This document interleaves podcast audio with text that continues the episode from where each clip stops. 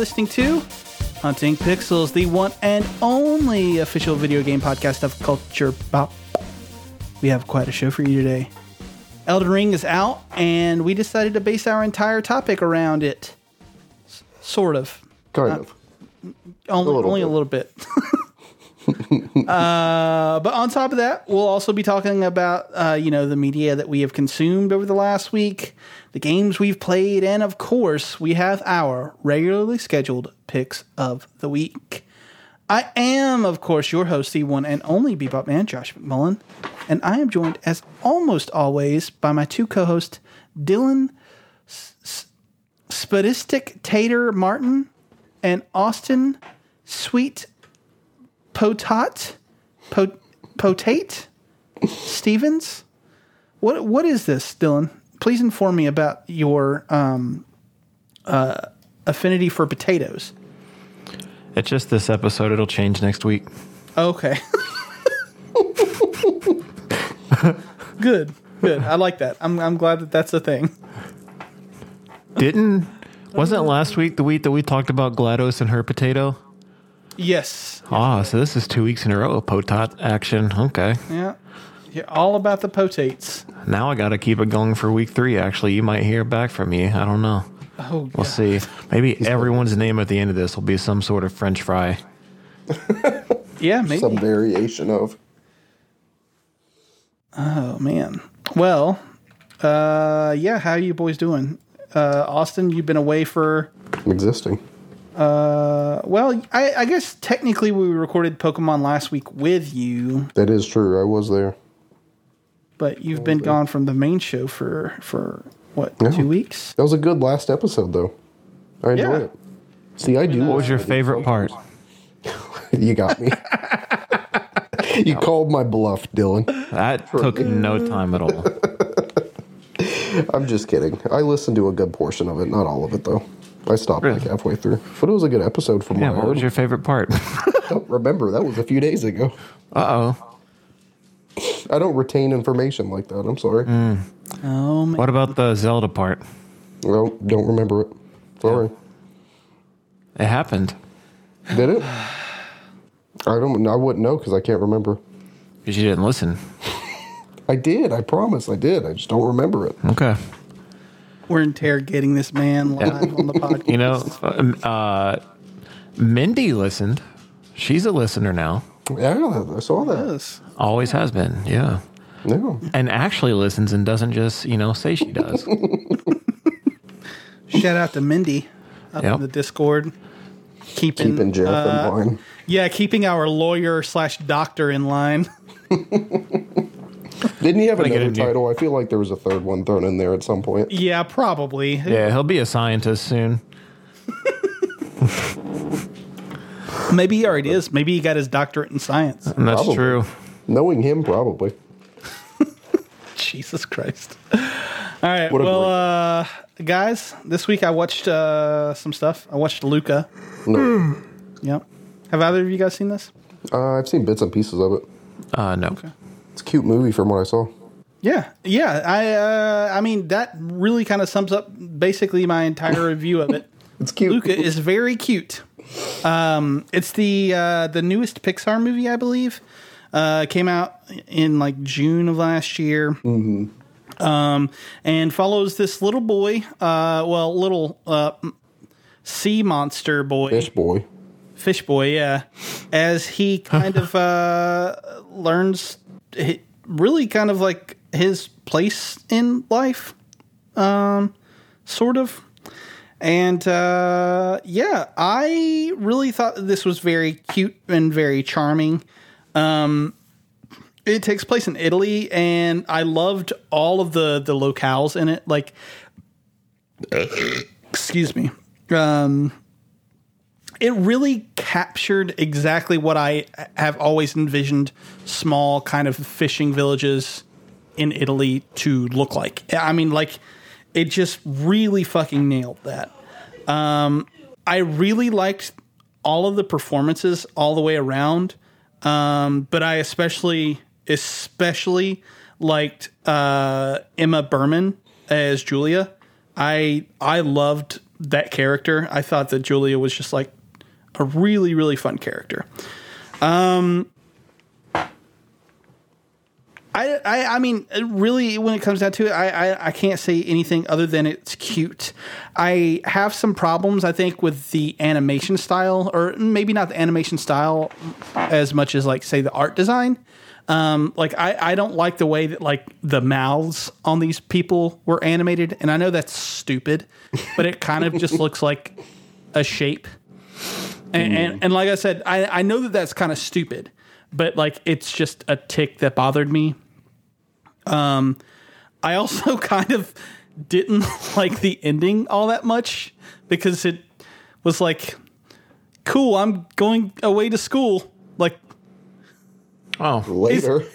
his his adventure uh, out of the ocean led to him going to fucking human school. Like what? yeah, I'd go back in. I just it made me laugh. Um, but uh, yeah, yeah, it was very very cute. Uh, really typical Disney Pixar sort of thing. Um, and I really enjoyed that it kind of almost didn't have a plot for like the first hour. it's just kind of like watching these two boys like hang out. And I fucking kind of loved that.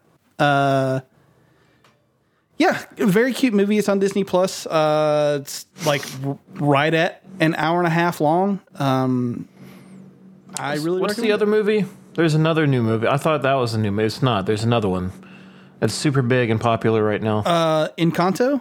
oh, that's it. Yeah. Yeah, that's a a Disney only joint. Like Disney was the one who uh, did all the animation and stuff. I get them confused. Sabrina's seeing Luca. I think. I think Shirley liked it. Yeah, not a it's cute. No, I, I Oh, don't I'm not. what else to say about. Yeah. I. w- Is it? Do you think it'll be in Kingdom Hearts one day? Huh? Uh, Probably. well, depends on how long fucking Kingdom Hearts decides to last. No, it'll keep going. Hopefully, God, I it, hope won't. hopefully it won't. What? How dare you? Stop. Dude, Josh, I've done nothing this week. Oh, well, see, I just spoke directly to Josh because I'm not used to Austin being here. My bad. Guys, I've not done anything this week. Uh, no, you have done something. It's just we're going to get to it later. Oh, yeah, no, that's it. That's all I've done. That's the only thing. I will say, real quick, uh, Josh, I told you not that long ago, like I've been dabbling in Friends just because, like, I can. It's just mindless entertainment. I'll put it on while I'm eating or something, and then I'm done. Um, well, that show did not like. It's it's good. I love it, but some of the humor in that show did not age well. Oh no, it did not. It Dude. did not, dude. there is a lot of like I'm not gonna say hate, but like almost disdain for gay people. Oh yeah, yeah, dude. Uh, Chandler like straight up hates his dad because his dad's in a burlesque show. Like, right. But then he also becomes the butt of just like a lot of gay jokes too that admittedly I have laughed at some, but some of them just take it way too far. oh yeah, yeah, no. Yeah. Uh, stuff from the '90s does not fly today. Right. And it's a very like I again, I get it. Product of the 90s, different place now, but it's very whitewashed. like there is it is very like white people problem only. Like it's so mm-hmm. bad just to go back and watch. There's no diversity at all. Like I enjoy it Not because only it's like friends. is it. Oh, go ahead. Sorry. No, that I mean I enjoy it because it's friends, but like I can't help but like pick out all this little shit, you know? Yeah, yeah. Well, I, uh, so uh, you you know you were like it's only like white people. Not only is it only white people, it's like affluent white people. How many Yeah. people you know can fucking afford those kinds of big ass apartments in fucking New York City? You know what I Right. mean? And then I'm supposed to believe Rachel can afford her side of the rent on fucking waitressing that she's terrible at. You got me fucked up, dude. Yeah. No. It's uh Yeah. Oh boy. But still, But- I, that's that's what I watch. I'm glad that you're getting some enjoyment out of it. I genuinely like the first four seasons. I think the first four seasons are pretty solid. yeah, I'm After on that, it drops three. off a cliff for me. I'm gonna see. I haven't really delved in it too much since I was, you know, ol- I'm older now. Uh, So this is my true first watching since maybe, maybe my teenage years. So I'm, I'm trying. I'm seeing like a lot of shit as an adult that I'm just like, really, like this is what we went with here. You know what I mean? Like, I don't know. Yeah. It, it makes me wonder. Like, I'm sure Seinfeld had to have aged better than this, right? dude it uh, know, well i was actually going to bring up it's funny that you s- mentioned that so like the whole like gay joke or whatever like the whole fact that like people are gay or and and like making Chandler Right. like the butt of the joke or whatever by him being gay being the punchline dude there's an entire episode of seinfeld that literally they're like sitting there and telling people there's nothing wrong with being gay Like, Well, good because that's not. I've not heard that one time in Friends yet.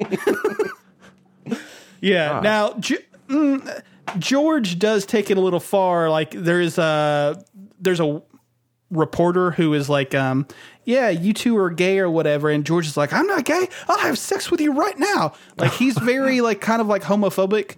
But Right. to be fair, that's George's character. That is very much so, yeah.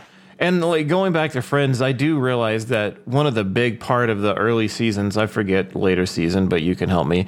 It's that there's a lesbian couple, but nothing's wrong with the lesbian couple. It's just the gay guys and stuff like that that seem to be Yeah. getting shit on. Of course. yeah. Yep. So I don't know. It's I, I enjoy it, but it's like, god damn, dude. Yikes. Watching it now, kind of exactly. I get a lot of yikes or just like cringy moments from. it. Yeah. Anyway, Yeah. Friends and Elden Ring. It's. I was about to tell you to watch it, but you know what? You probably would hate it. I probably would. Yeah, I not only is I don't I don't think this is aged well. I I really think that some of the comedy loses a lot of what's going for it because of the laugh track stuff. Like Yeah. there's one scene in particular that I'm remembering like off the top of my head with Ross stuck in a bathroom trying to like pull up his leather pants that have like shrank because he was sitting in them and sweating in them. Yeah. And David Schwimmer is killing the physical comedy. It's very, very funny. But like he'll do something and then he has to pause to like let the laugh yeah. and it's like I know. It's like those some of the like sometimes sitcom moments like that truly like it kind of expands on the moment. Like it, it's kind of funny because you can almost see some people break character. You know what I mean? But other times like that where you have to pause just to get the joke out. yeah. It just really, I don't know, puts a puts a damper on the moment. Um, I couldn't watch what's what's the Big Bang Theory. Like I really couldn't watch that one because I felt yeah, it was way too forced in that for me. Yeah. Um, but like stuff like you know Fresh Prince and stuff like that, where like there's obviously like live reactions and stuff. I enjoyed that, yeah. but I don't know. Like you were saying, it's hit or miss for me. Yeah. I'm glad that you're getting something out of it. Yeah, trying to because I'm still in season three, so we'll see how you know five plus goes. Yeah. Um. Yeah. All right. Uh, that was Friends. Uh, I also watched another animated thing called Robin Robin. Yeah, I, I read that and I thought you were watched Robin Hood again. I just immediately put Hood in the title. Oh, man. Yeah, no. Uh, Robin Robin is a. Um, this is both of the. Oh, actually, all three of the things that I'm talking about are um, related to my um, watching of uh, Oscar nominees. Oh, gotcha. Yeah, and this one is nom- uh, nominated for Best Animated Short. Uh, it's on Netflix. It's only 30 minutes long. Um, and it's about this little Robin who uh, grew up raised by mice, and she's a very terrible mouse. And um, one day she almost gets all of the mice caught and eaten by a cat. And so to make it up to everyone who, you know, are all kind of like rightfully mad at her sort of thing. Um, well, maybe not rightfully mad at her, but you, you know what I mean Yeah. uh, she fucked things up, so whatever. Anyway, so to make it up to them, she's like, I'm going to go steal a sandwich. And like, it just kind of follows like this, like her doing these things to try to like be a part of the family. And it really ends up being like a, you, like the theme of the story is like, you are unique and you can use your unique uh, like attributes to like save the world type thing. Not not really save the world, but like like in this instance, like her family is a bunch of mice. They're very good at sneaking, blah blah blah. And by the end of the movie, like uh, spoiler alert, like she's helping them by being a bird, not by trying to be a mouse. It's like be yourself. Don't try to be someone else because who you are is unique, and your uniqueness will, you know, Work out. I like that. yeah. That's yeah. cute. Who makes the movie? Uh, I I'm not sure. It was a really small studio. Um, Oh, okay. I I forget the name of it. I'd have to look at it again. Um, but uh, I think they were English. Gotcha. Um, I was just making sure this wasn't some Disney movie that I missed out on somehow. Yeah, no, it's uh, it's a Netflix original. A very small studio made it. Um, like I said, it's 30 minutes long. It's very cute. I love the animation. The animation in this is really cool because it kind of like almost feels like it's stop motion, but with a mix of CGI.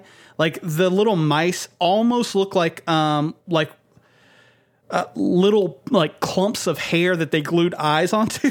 like Oh, it's hard to describe, but it's it's I loved it. I thought it was very well animated. Um very cute, very well performed. Like uh just I mean, it, it's a good way to spend 30 minutes.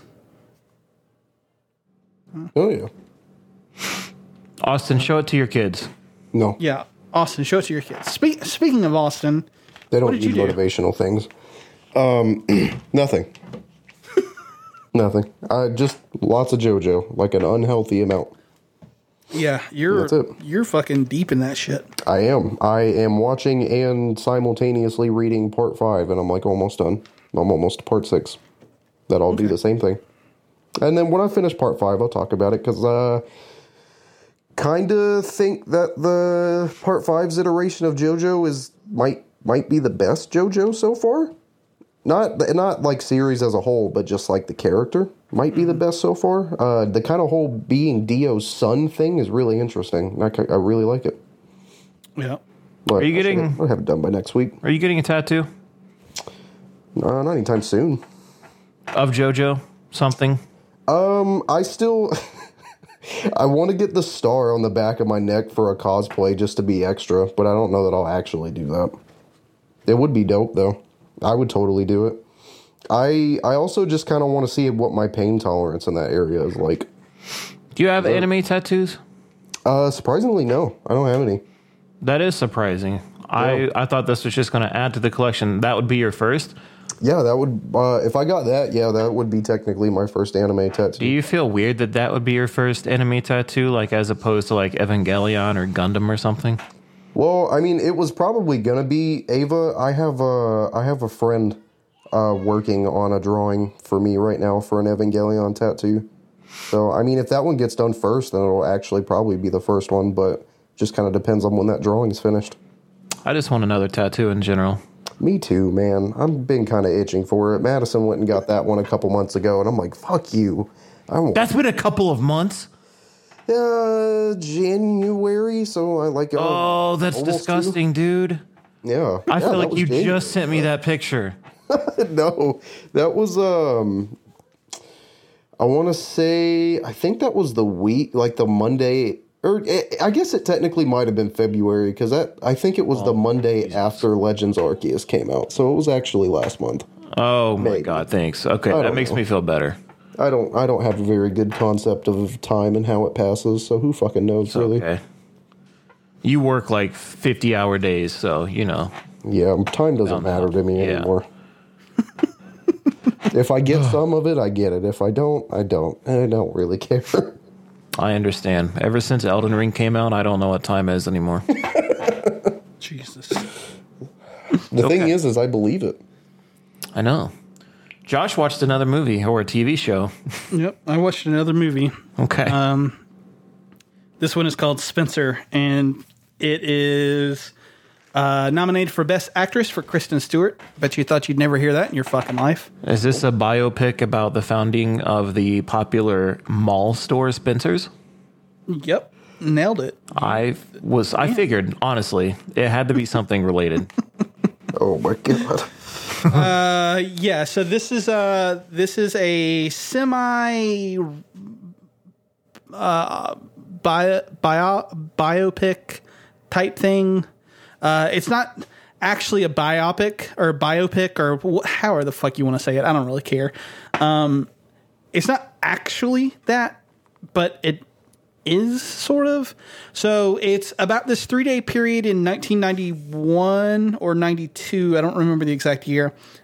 Over Christmas break, where Princess Diana uh, Spencer of Wales um, is going to a sort of like Christmas family get together where uh, she's going to be there with her her sons and with um, uh, basically the rest of her family, which includes the queen and her um, uh, ch- cheating ass husband, Prince Charles, and. Uh, it just kind of follows her around over these three days as she kind of slowly loses her fucking mind. And I didn't like this movie very much. um, so the movie is supposed to be um an examination of what her like mental state was during that time. And as such it's played up for melodrama. Like it's very very fucking over the top. There's a scene where she breaks a pearl necklace off of her neck at dinner and it falls into her pea soup. And then she starts eating the soup. And one of the like pearls is in there and she eats the pearl. Like she crunches down on it and shit like that. And then she starts like fucking like devouring the soup and crunching the pearls and shit. And it's like so so over the top. I don't know why you would have done this as opposed to playing it out as something far more subtle, uh, it, far more like a sort of like uh for for lack of a better term, but like a, a Downton Abbey drama. Like something where it's not fucking fantastical and you know whatever because this is i mean this was a real woman you know and you can go into what her mental state might have been during this time in a much different way than just playing it up to be like look look she's going fucking crazy and because her husband is cheating on her and her family hates her and you know like all of this shit and I just it did not vibe with me at all. Um, I, I don't. Kristen Stewart is good. Kristen Stewart does a really good job. She does exactly what she's asked to do in this situation.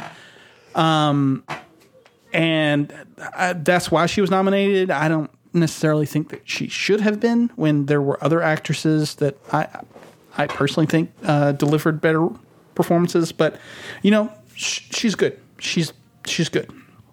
Um, I just don't know how this screenplay in particular got like made at all. I, I- and I, I'm not familiar with the uh, the director Pablo Larraín. Uh, he's Chilean, and I, I know the movie Jackie he did about Jackie O uh, from 2016. But outside of that, I haven't really seen anything else of his that he's done. Um, and I, uh, I, I, I don't want to be like too like mean, but I don't know how this dude had a job. like I just I don't know what was going on here, like at all. Like the the music is good. Uh, Jonny Greenwood uh, did the score for this, and he also did the score for um, shit. What was the other movie? Oh damn! Anyway, I think both of his scores are nominated for best original score this year, and that's fucking hilarious to me because you know, uh, I don't know. Um, anyway, the music is really good. Kristen Stewart is really good, but uh, I got nothing out of this. I, I don't think that the visuals tell a story. I I I, I don't know. I this one was the baffling one to me. Um, I'm shocked. For, I'm shocked. Kristen Stewart played Princess Di. I don't know why. yeah, Kayla said the same exact thing. I mean, She cool. still did anything at all. I mean, I will be honest. I do not remember the last movie that I saw her in that wasn't Twilight. Uh, did you guys not see? Uh, Is she the Runaways? Runaways? Okay, Yeah. never mind. I saw that. I didn't see that. uh, she was also well. I don't remember if this was post Twilight or not, but she was in uh, Adventureland with uh, Jesse Eisenberg, uh, the movie about like the carnival workers. Oh, yeah. I don't think I think it's saw got. Ryan Reynolds in it. also. Never seen it. I actually pretty much despise Ryan Reynolds. So, Oh, okay. Well, Really? dude, he plays the same goddamn character. yeah. I mean, yeah, but there's so do a lot of actors in Hollywood. the Rock, Scarlett Johansson, Vin Diesel. I mean, All of those you're not people, wrong. I don't like. Really? Yeah. Okay. Why the fucking That's shock- Rock? I is don't such a know. waste. The the Ryan Reynolds thing is surprising to me. He's dude. He fucking played Pikachu the same as Deadpool. He did. he did. The bloopers. Uh, she was in really funny. a she was in a movie. Uh, I think it was like a Shutter exclusive called Underwater, um, from like two years ago that I thought was actually really good. Um, well, maybe not really good, but it was good. It was definitely good. I don't know. Anyway, uh, she's come a long way. I think. Um, especially, I mean, like I said, I never in my life would have thought that I would have ever been like, okay, I can see why she was nominated. I don't think she should have been, but I can see why. She is very good. Um, and she was very good in Underwater. She was very good in The Runaways. Um, yeah, I think she's starting to come into her own as an actress, which is really fucking cool. Oh yeah. Good. But, but that's it. Yeah, not not a particularly good movie in my opinion. You know what is good? What? Bosses. Sometimes. Sometimes, yeah. Uh, yeah, I mean, bosses, we fought them. Uh, we've got some favorites, and we're going to rank them. Uh, his five. Yeah. Okay. Yeah, you did. You did. Um, but yeah, so with Friday's release of Elden Ring, we've been getting our asses handed to us over and over again, and we thought, what a better Well- way to celebrate. Mm, you had a hard time with uh, Mar. Is it Margit or Margit? Uh, Margaret, aka Margot Robbie. Okay. yeah. Um. Yeah. Well, you threw me off, man. I'm sorry. I'm sorry. I don't even know where I was at. All right. Well, anyway, we're going to do this uh, for the third ra- week in a row. We're going to rank bosses. Let's go, Pikachu. Pe- Eevee. I hate you. Fuck you. You made it worse. How did you make it worse? Jesus. Honestly. All right. Uh, last, you know what? Austin wasn't here for our last. Yeah, because he chooses not to join us. So anyway, moving on to either you or me. I don't think that's Sorry. what happened. I'm sorry. Just go ahead, Austin. It could be. It's fine. No, it's okay. If you want to go first so bad, you can go ahead. I'm just gonna cut one of yours, so you probably don't. You know what? I'm going to leave it up to one of the two of you. Uh, Dylan is the queen. Oh, I can choose. Austin, you go first. Oh my god. Okay. All right. Um I don't know. Wow. It's okay. There is no wrong answer here. Actually, there is. So there's very wrong answers. Um I'm going to cut Sephiroth from Kingdom Hearts 2. I'm just going to make a guess. How do you feel about What that? What do you mean a guess? That's not a guess. How do you feel about it? I feel personally attacked. You should. I am shocked. Why what it would you cut him? Out of you don't even I know don't what the other ones his are. boss battle's fun, but it's kind of just like it has no implication on anything going on around it. Yeah, but It it, does- does hard as shit. Yeah, that's the point. shit. Is It's that how we're as shit. ranking them? Yeah, we're not going off of implication. We're just Okay. going off of what they well, meant. we're to not us. also just going off of um, the hardness either. Yeah, no. It was Otherwise, it would have all been Dark Souls and Bloodborne bosses. You know how hard it was for me not to pick five of those shits? I told myself I couldn't. Um, Fucking just just cut it. Whatever. Be a bitch. All right, that's what we're going with. all right, Sephiroth from Kingdom Hearts 2. I Now would- Dylan's gonna go for the throat for me next round. I mean, not All right. really, but That's fine. Go ahead. talk, talk to me about Sephiroth real quick before before he's gone. I just really, I mean, truly, there was no implication for you know, nothing crazy happened when you defeated him. You got a really cool Keyblade given to you by Tifa. I loved it. The boss fight was hard, man. The first time I ever tried it, I don't remember how young I was, but I can safely say that was my first time ever facing Sephiroth. I didn't play Final Fantasy VII.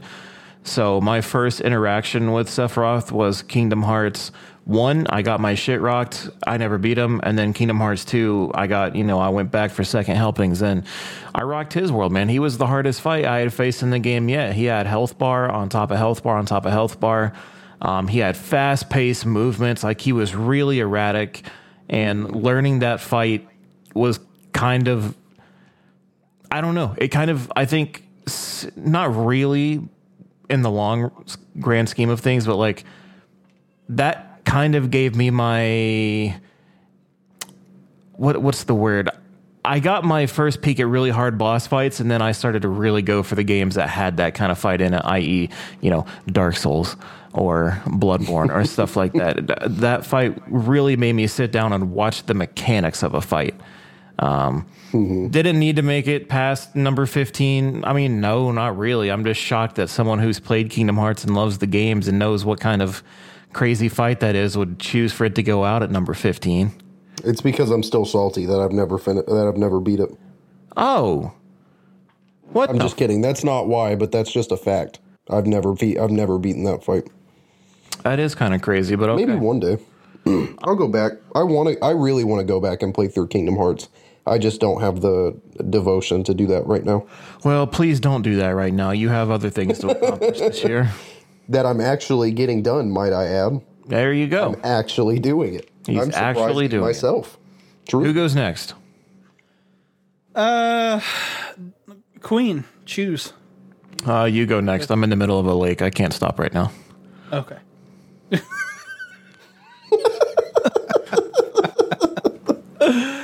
All right. Um, at number 14, I want to vote to cut.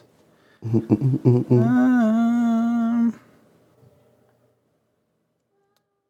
I want to vote to cut.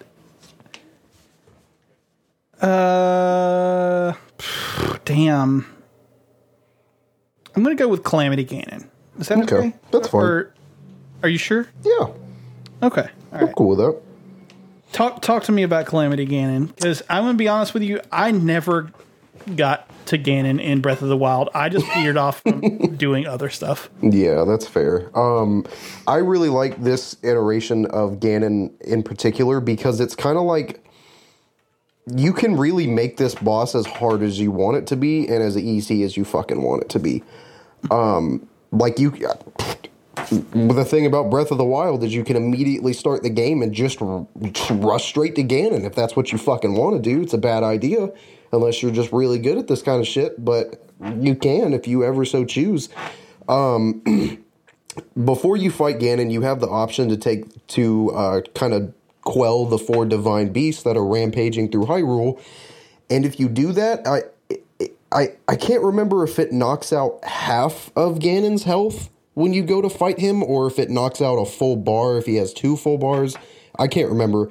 But if you at, uh, at the end of every divine beast, you you kind of fight a a split version of Ganon. There's a fire, thunder, wind, and water. If you choose not to do the divine beast and you go straight through Ganon, you actually have to fight him transforming through all of those phases. So like you have to fight one, beat its bar, and then he'll phase shift to another. Um, so if you don't do the divine beast, Ganon effectively has six phases that you have to fucking fight through. Um, I've never tried that because it looks really fucking hard, and why would I do that? But um, it's a really fun fight, and it's a really beautiful fight. Um, his second main phase is he kind of turns into this like giant like demonic bull with like eyes all over it and you have to just kind of run around on horseback with Zelda just shoot shining arrows into the fucking eye. And it's not a hard fight. It doesn't really require too much of you, but it's just visually it's stunning. And I, I really enjoyed it. Cool. Uh, This is hard.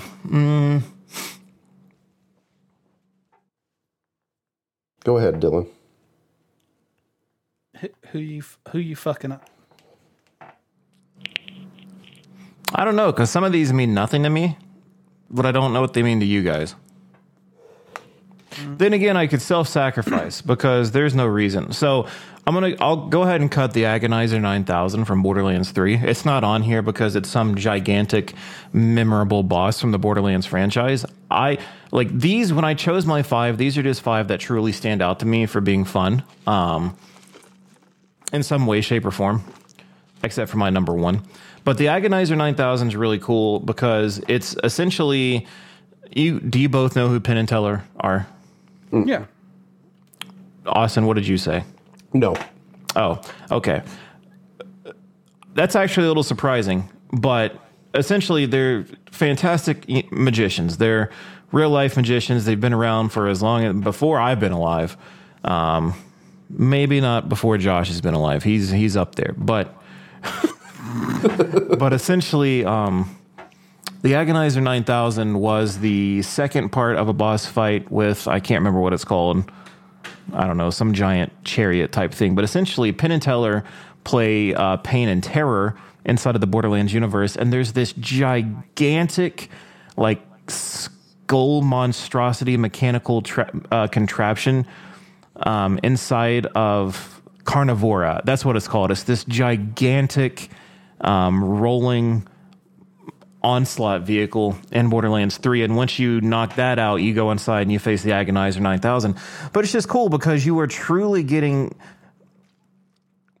snippets of who Penn and Teller are in r- the real world inside of this fight. And it's it's super cool and they make a lot of you know, the whole thing is Penn is the voice behind the two and Teller never says a word.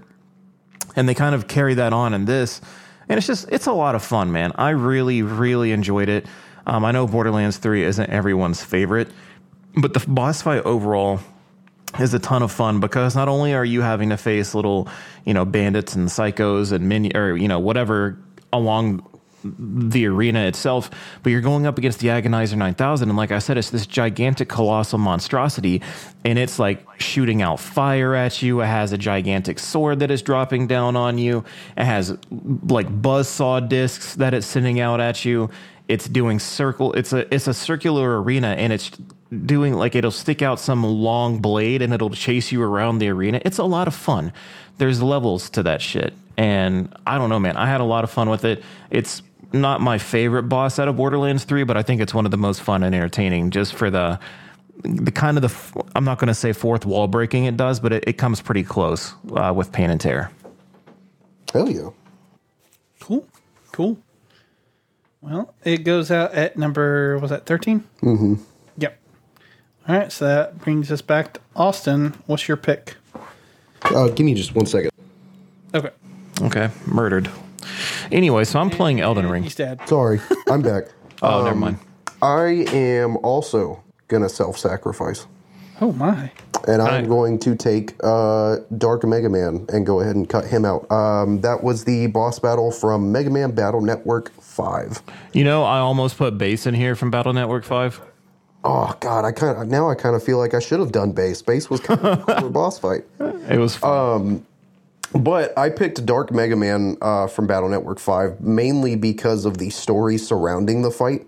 Um, obviously, Mega Man is the protagonist, and he gets captured and kind of brainwashed and turned into kind of like an evil version of himself. Um, and this was a really big issue for his human counterpart, Lan, because this was, I mean, this was effectively his best friend that he was that was taken from him, and he's watching him suffer and this this universe's iteration of Mega Man is he his data was created from a uh, digitized version of Lan's like deceased twin brother. I, I don't remember exactly how they descri- describe the process, but he is essentially a digitized version of Lan's deceased twin brother. And so it was it was literally like watching his brother get kidnapped and fucking tortured. Um, and then came the implication where he has to kind of decide like okay if i can't bring him back like i, I have to kill him. I there's no other option. Um, luckily the game's rated e for everyone so it doesn't come to that. Uh, but it was still it, it, it was still a really cool boss fight and a really cool encounter. And it was hard as shit not because of the boss fight but because Mega Man Battle Network 5 does shit a little bit differently, where instead of bosses having unique dungeon, dungeons, they have uh, what are called liberation missions. So you have to go through certain areas of the map and take control uh, back from a terrorist organization before you can even fight the the uh, the main boss of the dungeon. It was a really cool mechanic, and it was hard. Cool. Word. Cool, cool. All right. Uh, well, for me, uh, I'm going to, at number 11, take out one of mine. I'm to go with the weapons. Um, I cheated a little bit uh, from Final Fantasy VII. Technically, I mean, I, I guess I cheated, but also I kind of didn't cheat. I don't know. So, so uh, at a certain point um, during, I think it's, I think it's actually the end of Disc Two of Final Fantasy VII. Um, basically, these giant uh, fucking monsters, if you want to call them that, are uh, kind of brought to life to save the Earth. Uh, they're basically like the Earth's defenders, um, and you are tasked with at at the very least. There's one that you have to beat. It's story related. Uh, the other three you do not.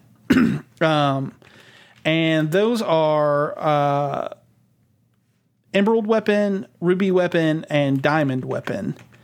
And boy, when you want to talk about the like the video game bosses that like I remember playing and being like, fuck, how do I do this? How do I beat this? Probably chief among them was Ruby Weapon. Ruby Weapon was incredibly difficult. Not only does it have an insane amount of HP, but also it has like this fucking attack that could wipe your entire team out in one hit. Fuck that. Yeah. Um, I, I there were other things uh, about it that made it like incredibly difficult, but on top of like that, right? You had um you had the other weapons. Sorry, I got fucking distracted by my own thoughts. you had the other weapons that uh, were equally as hard. Emerald weapon was you had to fight underground or not underground, but underwater. Uh, and when you finally got down there and, and started the fight or whatever, you had a 20 minute time limit. You had to beat it within 20 minutes or else you died. Oh my god. Yeah. Yeah. It fucking ridiculous. Um, but um, yeah, man, I I really liked all of the the weapon fights in Final Fantasy VII um, to a certain extent, and once you learned the ways to beat them, like it was kind of fucking funny.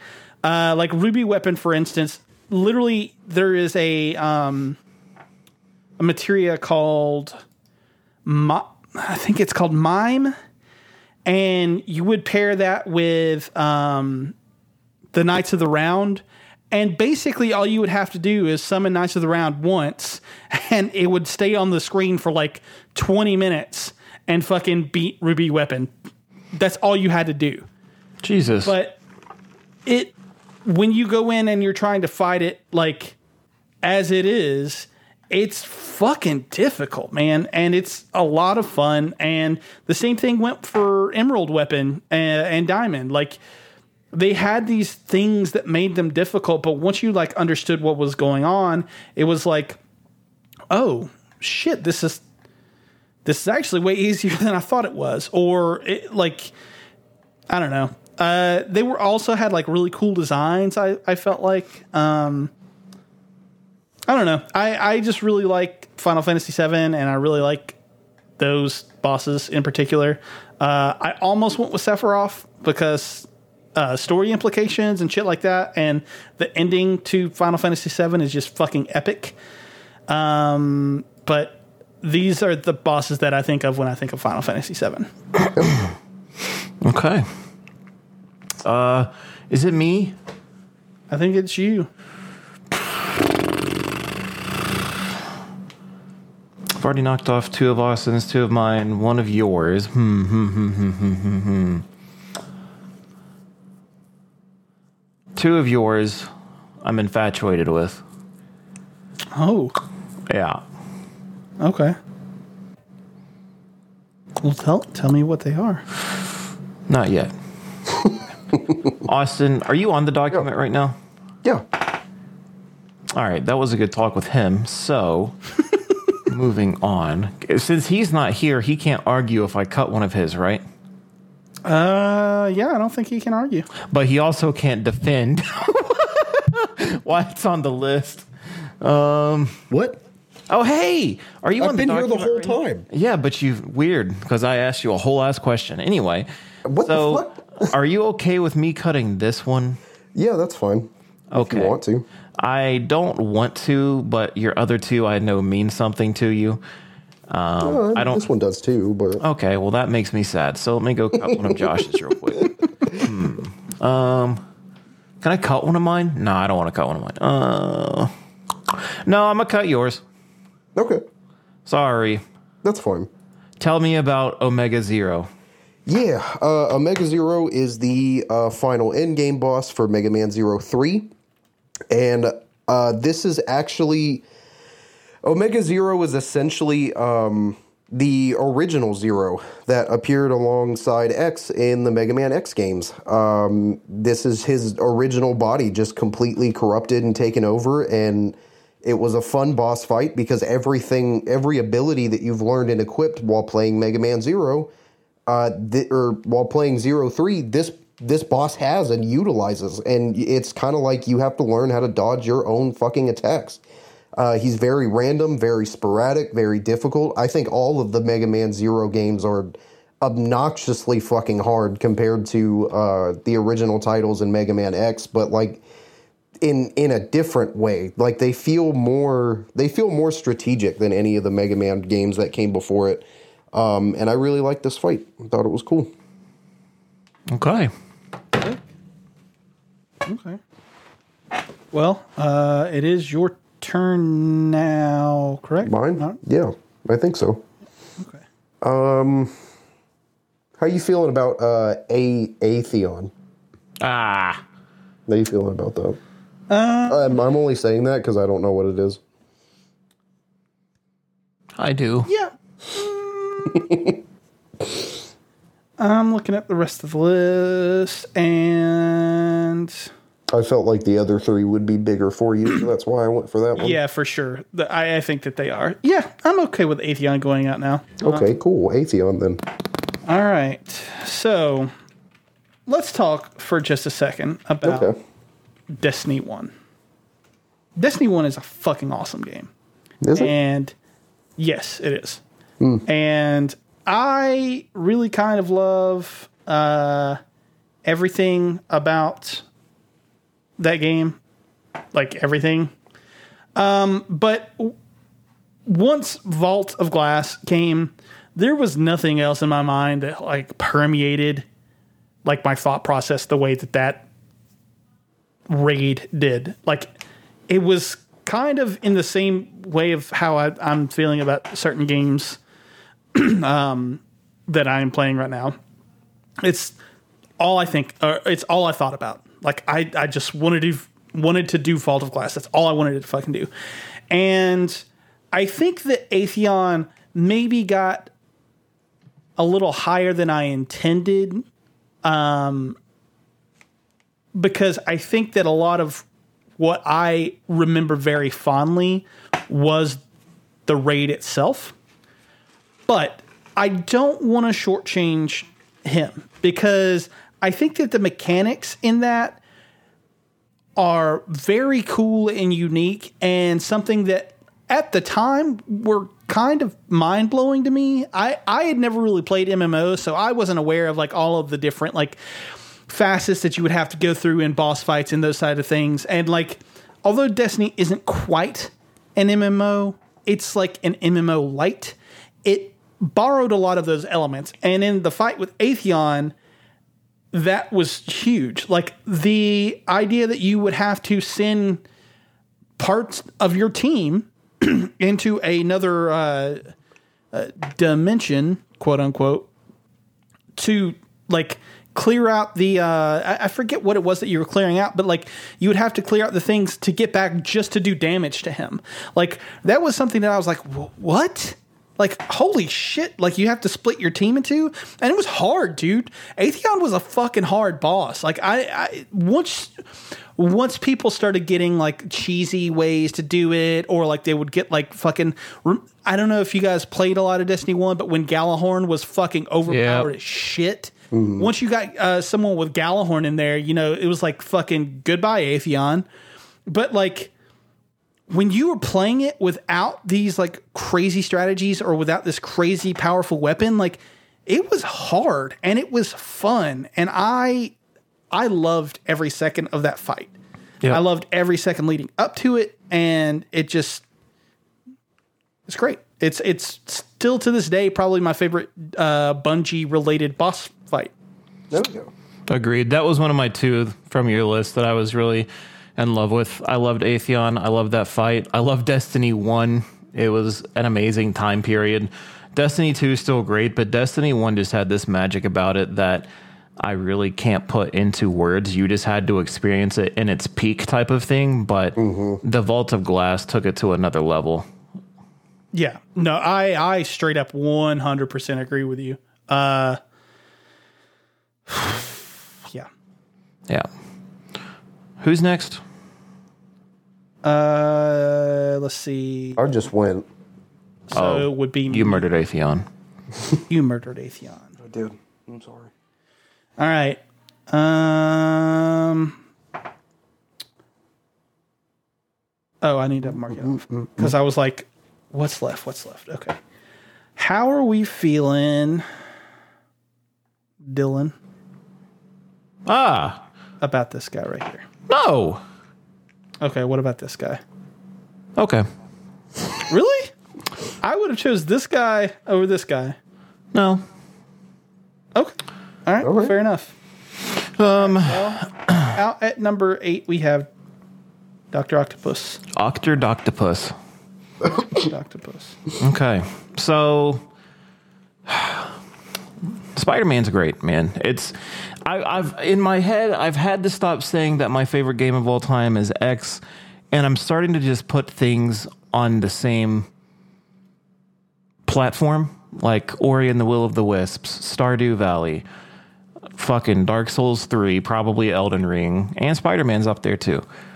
Um, the reason Spider-Man shines so much for me was because of the relationship Peter had with Octavius, and you know, inevitably Doc Ock when the fallout happened or whatever. But just you know, fast forwarding through the story that you know we've all talked about multiple times on this podcast, the fight was a lot of fun, dude. It, re- really made you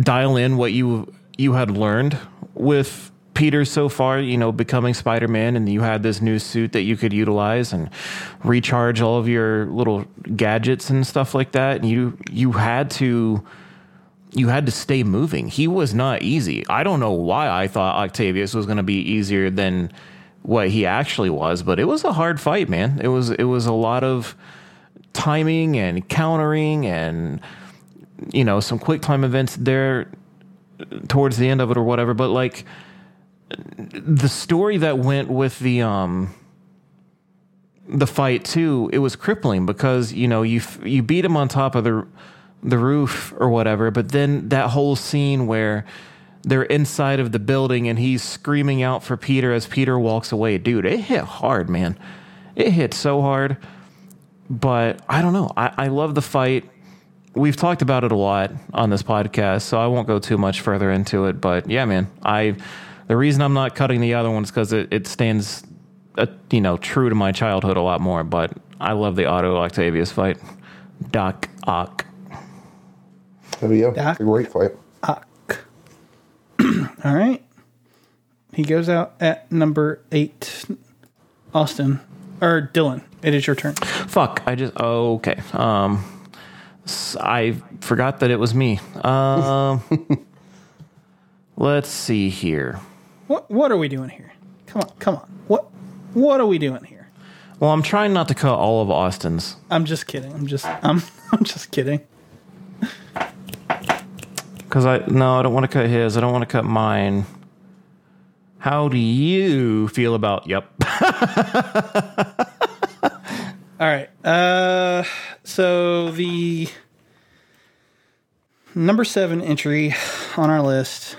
Um, I, I kind of, man, I really, I don't want to say I wish that this got higher because I guess it probably is deserving of its spot, but I, I definitely do kind of wish that this got higher.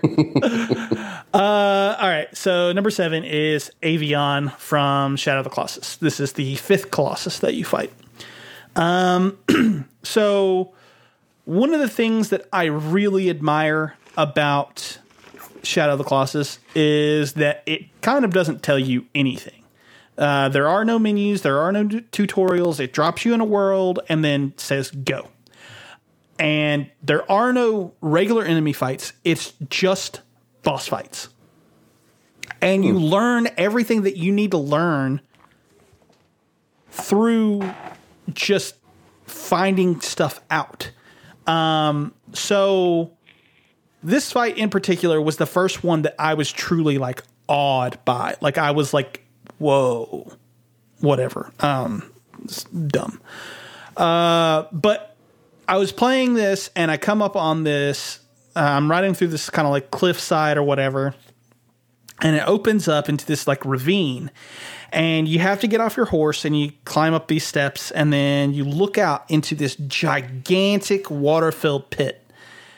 And then there's nowhere for you to go but down. So you jump into the water. And as soon as you hit the water, cutscene plays, and this gigantic fucking rock animal bird thing flies out. Okay. And it is at this moment that you know you have to go into the air. Like it it's not going to fucking like fight you on the ground cuz there's no ground. It probably isn't going to fucking go into the water. So you're going to have to figure out a way to get up there with it. And you figure it out whatever and then it's a matter of like you get up on the bird and it tries to shake you off and you have to hold on for dear life. And then you have other stuff going on where like it i think eventually does shake you off and you have to get back on it but like the platform that you originally used is no longer like available. It's, it's something like that. I don't remember the exact like way that it's fought but anyway it's one of those moments that i was like holy shit this is fucking cool this is like a true like I don't I don't say it like a true boss fight, but like this is something that's like unique. I've never played anything like this before. Um yeah, I don't know. This one stands out to me. Shadow of Colossus is really just full of memorable bosses. Like there's the I think it's the third one that has the the sword that's on the cover art um of is it the PS4 or is it the original PS2? I don't remember. Um, I don't know. Either way, it's on the cover art. Like it, it you know, instantly recognizable. Um, I don't know. Avion's just the one that that I remember playing and thinking to myself, "Holy shit, this is fucking cool. This is a cool fucking fight." Mm-hmm. Um, yeah, man. I, I, I. Funny enough, I never played Shadow of the Colossus. ever. I know. I, I it's one of those games that I heard about all the time growing up, but I just never actually dabbled in it. It's very Same strange. with what was the other one? The Last Guardian. Mm. Anyway, yeah. Yeah. Yeah, yeah. All right. Well, it's at it number Whose turn seven. is it? It's um your turn. Oh, neat. Um, okay. Um, I hate to do it, but I kind of feel like it's time for it to go. So I'm gonna cut one of my own choices again. Um, and that is going to be N's Champion Battle from Pokemon Black and White. Wow. I put this on the list over Cynthia because typically, so like I, I definitely do think that Cynthia is the most challenging and kind of one of the more iconic uh, Pokemon final boss encounters, uh, if that's what you want to call it. Um, but N's just had so much more like it it wasn't as difficult, but like it had it just had more going for it uh, with everything else going on around it. Um, this was the second time in the entire uh, franchise that you are actually beaten to the Pokemon League and you have the title kind of stolen right in front of you. Um, except it's not your rival and it's not somebody that you wanted to take it. Uh, it was the game's main antagonist, being N, and it was part of his plan to take over the region, or more or less his adopted father's plan. Um, and it was just this real clash of ideology. Um, and really felt like Pokemon were suffering uh, under the guide of humans, and he wanted to. He effectively wanted to take over the region and force every trainer in the re- in the region to release their Pokemon. Um, he just felt like it was wrong uh, for Pokemon and humans to have the relationship that they do.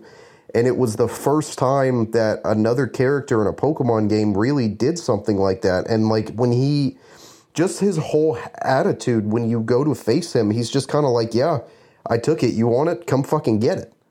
And it was it was just great. Um, before you start the battle, he gives you the chance to uh, catch your your version's uh, covered legendary dragon with him having its counterpart, and it it really it, it it fit the themes of the game as far as like the clashings of different ideologies, and it was it was a nice change of pace.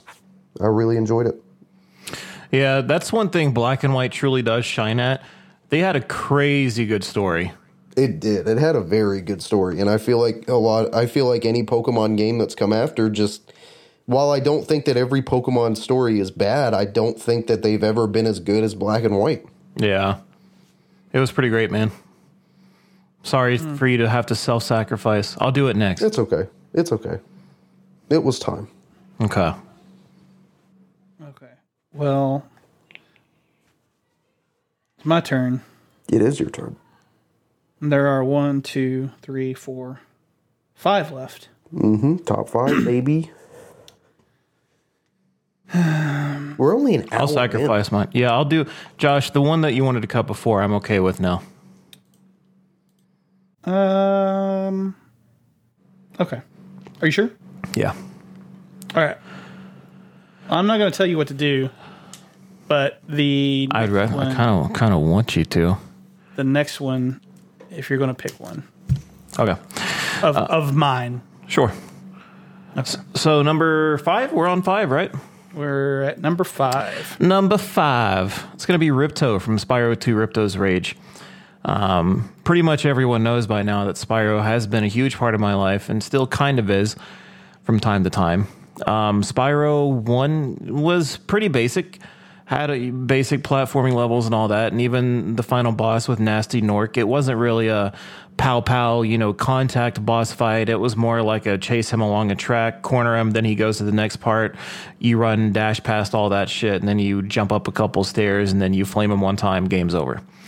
Ripto's Rage really stepped that up. Ripto's Rage was a lot different. Um, you were actually facing Crush and Gulp and Ripto, and these were boss fights, and you did have to kind of perfect your craft. Um, it's not necessarily a hard set of fights, but it Ripto was a culmination of everything that you had done thus far, and he had three different phases.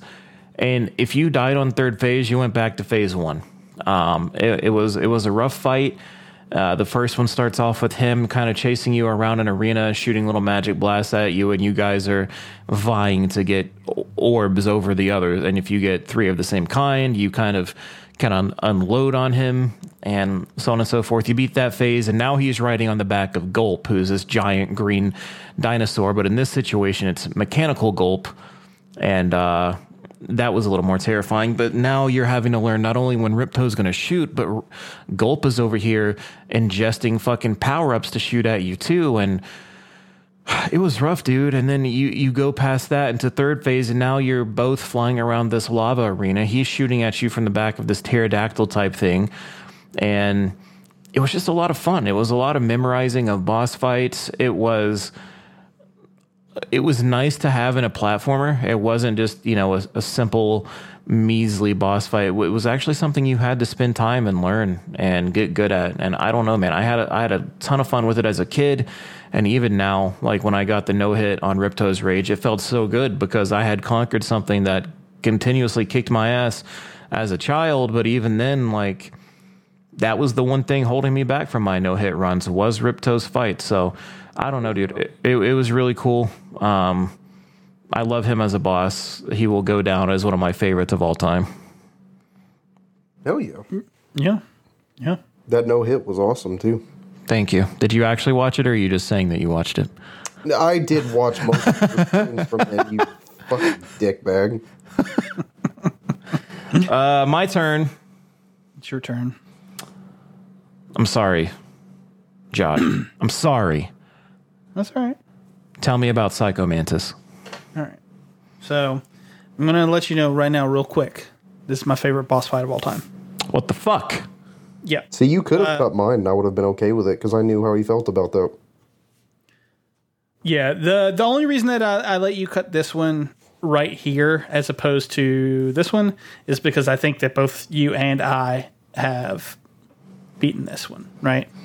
So yeah, we we can kind of both speak to it authoritatively and both kind of say, "Oh, this is a great fucking fight." You know what I mean? Right. Uh, whereas I'm the only one who's ever played Metal Gear Solid. Uh, Metal Gear Solid as a series has so many fucking cool ass boss fights. There is one. Uh, I don't remember the name. I think it's the end. I th- I think it's the end in Metal Gear Solid 3, where you know the end is the sniper. Who the fuck? It doesn't matter. Anyway, there's a boss fight where you literally have to travel down like this kind of like river type thing in in a ghost world and fight all of the enemies that you killed throughout the game up to that point as ghosts. Mm. And I think that that is just one of the coolest fucking things, especially when you take into consideration that it's talking about how fucking your player agency to this point, you didn't have to kill any of those people. You could make this boss fight so much easier if you s- snuck around and and didn't kill anyone. Like what? That, that's that's the kind of shit that The Last of Us 2 wanted us to do is like struggle with the fact that we killed people, except you fucking made us kill people. Like, uh, anyway, um, but the whole series is full of like these really nice and inventive boss fights. But to me, none of them ever touched Psycho Mantis. And the reason that they never touched Psycho Mantis is because not only was it like well ahead of its time, but it just did stuff that like even now, like game designers aren't necessarily fucking doing. Like Psycho Mantis literally, literally breaks the third wall to talk to you in this boss fight. And he tells you, he reads your fucking memory card and tells you if you've been playing any other Konami games. Yeah, that's like, pretty rad. Like, cool what the fuck, dude? Who is designing bosses like this? You know what I mean? Like, and not only that, but it's like on outdated fucking technology, right? Yeah. Not only that, but like the lead up to him is very like interesting and very cool. But you get into the fucking fight and he tells you that like uh he has telekinetic powers and you've kind of like gotten that here and there like throughout like the game leading up to this point. And then he literally like and in fucking 1998, dude, unless you had a strategy guide that you got from like fucking GamePro or uh, or I mean they might have actually had strategy guides at the time, but like um unless you had something like that or you were on the internet, there were like things in this fight that you were like, what? Like, how am I supposed to beat this guy? He's fucking invincible. He would block all of your fucking moves, like all of them, until you moved your controller to the second controller port. He would block everything because he knew what you were going to do. He knew the inputs. Like, that's fucking mind blowing, dude. That's fucking crazy. Yeah, that's wild. I I don't know. I know it's gimmicky, and, and, like you look at it, back at it now, and they were very simple things that that you had to do in order for it to work out. And then once you figured those things out, it was a relatively easy fight. But like putting myself in those shoes back when I was a kid and not knowing any of that shit until like a year or two later when I finally like picked up a, a magazine or something was like, this is how you beat Psycho Mantis type type shit, right? Mm-hmm. I had no fucking idea. I had no fucking clue. I thought that this was like the end boss. Like th- this is it. There's no way to defeat him. He's in, he's fucking invincible. And then and then he tells you that you've you haven't been playing Konami games or you know shit like that. It's just fucking cool. And it will always stick in my mind as one of the greatest fucking boss fights ever. Even if like the actual fight itself isn't all that difficult, it's everything else surrounding it that makes it fucking incredibly memorable. Mm-hmm. I don't know. I love Psycho Mantis. I love Metal Gear Solid. Yeah, I'm sorry that Oh, yeah. that was your favorite that got cut. Yeah, I, it is what it is. I, I knew that something like that was going to happen. Yeah. So, um, it is Austin's cut, and Austin, cut? yeah. Yeah, well, I'm taking I- one for the actually, team dog. it. mm, okay, I mean, you can if you want. I Uh. think. okay. All right. Yeah. Uh, fuck it. Go I'm ahead. not winning against Dark Souls 3 and Bloodborne, and I know that.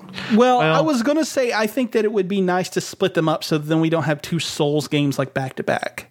Oh, okay. I mean, sure. Um, Please, I will. I'll take one for the okay. team. All right. you. Bloodborne.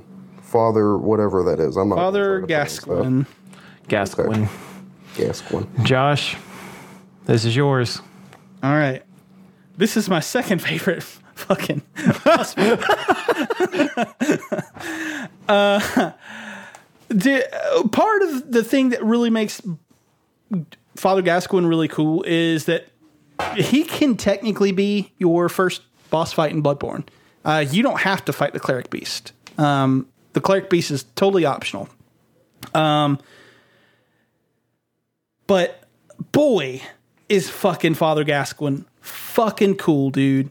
So you go into his little area, and it's like this little, like, well, not little, it's like this area that's just littered with fucking gravestones, and there's this gigantic tree, and he's a hunter, and he's sitting there, and he's telling you, like, I don't even remember exactly like all the stuff that he says, but like, he is another hunter in this world where you are like fucking fighting these monstrosities and the the plague or whatever. And so when you're fighting him in this first stage, he basically has all the same fucking moves that you do. So it's like you're fighting your fucking self. And you go in and he's got the fucking gun and he'll shoot you. And then he's got these wide sweeping like axe attacks.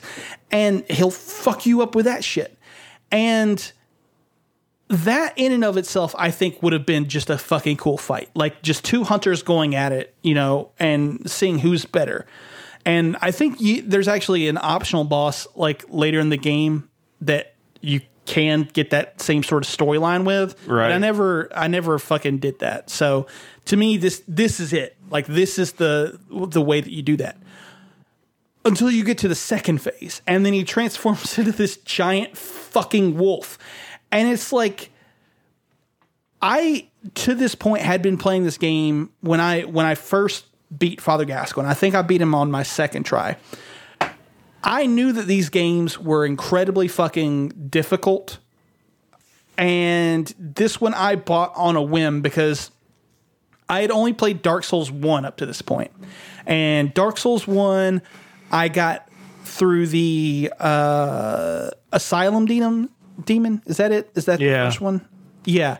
I got through the Asylum Demon and then I kind of gave up because I got to the first little like open-ish world-ish area and I just died constantly. I would die from the fucking skeletons going down into the fucking catacombs. There was a part where I went into a, the fucking elevator and um, I went all the way down and then I got out of the elevator and immediately fell into a fucking like lake or ocean and, and died. Like, it, just nothing was going right for me in my first playthrough with Dark Souls 1. So I said, fuck it, I'm not doing this. And Bloodborne just was so fucking intriguing to me. So intriguing. And I was like, I'm to fucking give this another shot. And so going into Father Gascoigne, I had played for probably five to 10 hours before I finally got to him. And I think you can actually, if you just kind of like mainline it to him, you can probably get there in 30 minutes. Maybe. Like, so I knew what I was heading into, and he still gave me a fucking hard fight. He still was like fucking pouncing around and like causing me to dodge and stuff like that. And it was like, it was harrowing, man. It was something that I was like, fuck, I don't know if I'm going to be able to fucking do this. And because I had been told that Dark Souls, you had to play defensively, you had to play defensively. I had tried that on the first round. And then I was like, I go into the second one and I was like, I'm not going to fucking do that. I'm going to go in and I'm going to fucking damage this fool. I'm going to run away from his fucking attacks. And then I'm going to, you know, I'm going to hit and run, hit and run. And I fucking did that and I fucking beat him. And I felt like a goddamn god. I was like, I fucking ruined this dude's fucking day. Fuck his werewolf bullshit. I am a fucking god. And then I went to the next boss and got my fucking ass handed to me. Yeah. But it I mean just to that point like I think that's what Bloodborne really separated itself from the other Souls games. It did it well because you it rewarded you for playing aggressively. And god it felt good, dude. Father Gascoigne is it's not like the hardest fight in Bloodborne, but No. it was hands down one of the most fun because, like you said, it's Hunter versus Hunter, and his axe much cooler than yours. I mean, uh, dude, he and he could like do some crazy fucking attacks with it, like this almost whirlwind, and he could. Oh, if it hits you, dude, you're fucked. But he had reach, he had range from the the gun. He he had your move set, and that transition into the werewolf was terrifying because he's talking he's kind of talking about it throughout the fight or something he's like the bloodlust is too much or something like that and then you get him down to half health he starts to glow like a super saiyan and then he turns into fucking th- you know he's three times the height that he was now he's twice as fast and he's flailing around he's jumping and leaping and it's just an incredibly like anxiety induced boss fight but for all the right reasons like once you did it you just had this feeling of like your body kind of untensed itself and your blood's rushing and your heart's pumping and it just feels so good he was one of the he was one of my more favorite fights from bloodborne yeah. Yeah. Eh, I mean, and it's for all the reasons you just said. yeah It's a fucking great fight. but Father Gascoigne out at number three. So number two, we have Doctor M- Mar- Maruki. mariachi Maruki. Mariachi. Persona Five. Is it Persona Five Royal specifically? Yes. Okay. Yes. Um, I'll be really quick on this because I touched on Dr. Maruki a lot in our Sad Boy episode from a couple weeks ago. um, that I think should have just been titled Free Therapy because that's eventually what it evolved into. i forgot Yeah, um, and I I really fucking love this fight. Um, I think that this might actually, I don't want to call it my favorite boss fight of all time, but it is from a game that's pretty fucking high up on my list. That if not is my favorite game of all time at this point. Um, and the reason for that is it's not necessarily it's not it's not really all that difficult or, or challenging, but it's it's the conversations that happen during the boss fight that really fucking hit me. Um, depending on which characters you actually bring in with you to the boss fight, Dr. Maruki has very specific lines uh, in which he'll address each character in your party individually, and it's essentially him saying like, and it, it got to me because like you can really hear the pain in his voice when he talks to them, like he's begging them to understand him and and accept what he's trying to do for them.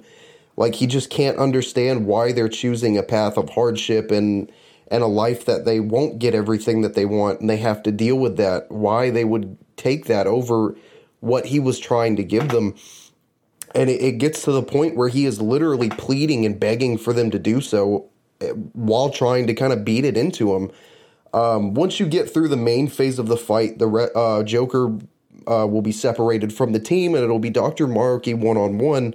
But at this point, both of you are starting to lose your powers. You can't summon personas anymore um, because the entire mementos is starting to fade away, and so it just turns into a fist fight all while Dr. Maruki is just crying and screaming and just so upset over everything that's happened to him and you can really see his his messiah complex kind of start to break him down because he was he genuinely thought of himself as a god at this point and he was just he was so overcome with emotion and it was just raw and and wonderful and I I love it.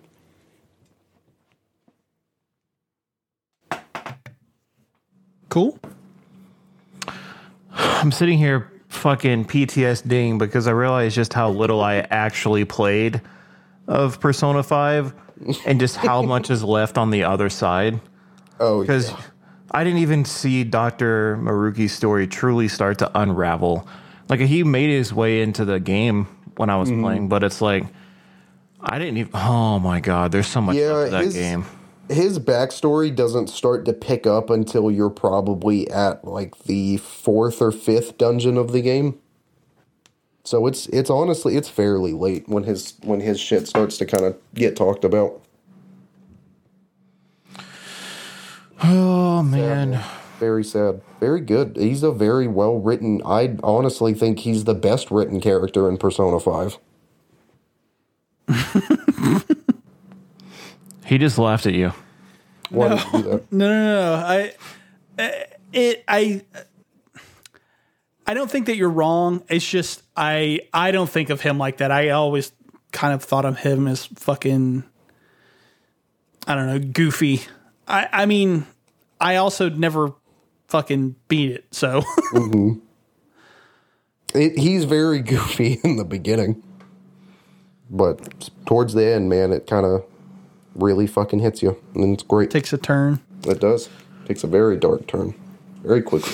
Speaking of dark, All right, let's get to your fucking bullshit, Dylan. I could have chosen any dude. I could have chosen five bosses from Dark Souls, Bloodborne, Elden. I could have done any of that. I had to get just one, and it was a hard one to pick because it was really hard not to put Soul of Cinder on here.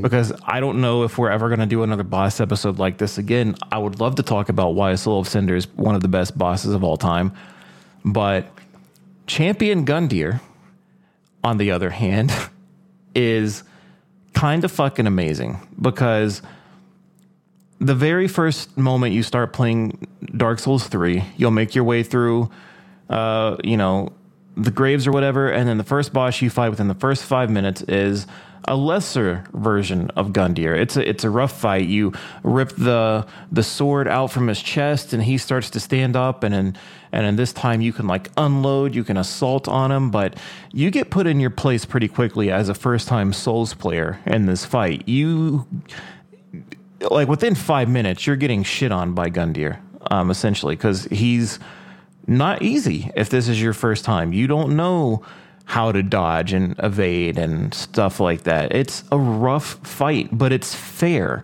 His attacks are very telegraphed. You know what's coming. Um, the arena is cool as hell. you, you're able to keep your distance, but you can get flung off the map. Um, you know, there's always that chance or whatever. There, there was so much right with that first fight, but eventually you conquer him. And you're like, okay, cool. First boss fight down, Gundyr's dead, whatever. Make your way through the game. So, Champion Gundyr is an optional boss. Um, you have to go and you have to fight this boss called Oceiros at some point, and it's rough. But after you beat Oceiros, you can kind of make your way either back. You can follow the you know path that you're supposed to take, or you can go this alternate route. And this alternate route kind of leads you through. I'm not going to say like a ruin or a catacomb, but it's just kind of like, mm, just combine those two, and you kind of got it. Um, A ruined catacomb. yeah, a ruined catacomb. Um, and eventually you kind of loop around, and as you begin to loop around, it gets really dark at some point, and when you f- eventually like fall off this little area type of thing, you find yourself back at the exact same place you started this game, except now it's pitch black dark. And it's the exact same scenario as the first time you went through and you get a really uneasy feeling as you start making your way down the path that you've already made your way down. Are you making your way downtown? Walking fast.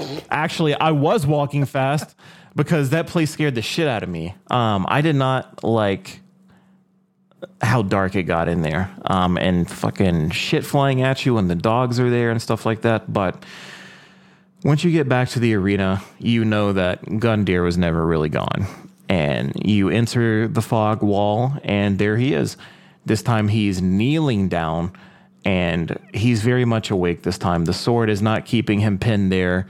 It was just him waiting for you to come back, essentially. And you approach him in the middle, and you start the real boss fight with Gundyr. And this time he's faster, he hits harder, he's able to counter you he tested you first when you first stepped foot into Dark Souls, and he kind of tested you again here towards the end of your journey. He's like, let's see how far you've come. And it's one of the coolest boss fights they've ever done because it felt so fair, but so punishing. And it's like you've already done the fight before, so you know what to expect. But he, he's just better. He's kind of like Father Gascoigne. It's like he he's not really you, but he's fast and he hits hard and he's not really erratic until phase two but even then it's like it's all manageable and it's just it's to show how far you've come along the way man it was so fun um, dark souls 3 has so many great fights. Soul of cinder champion gundyr nameless king uh, gwyn. I don't know. Not gwyn. Sorry gael. Gwyn's from the first one. But champion always stood out to me and i don't think he's talked about enough. I love him.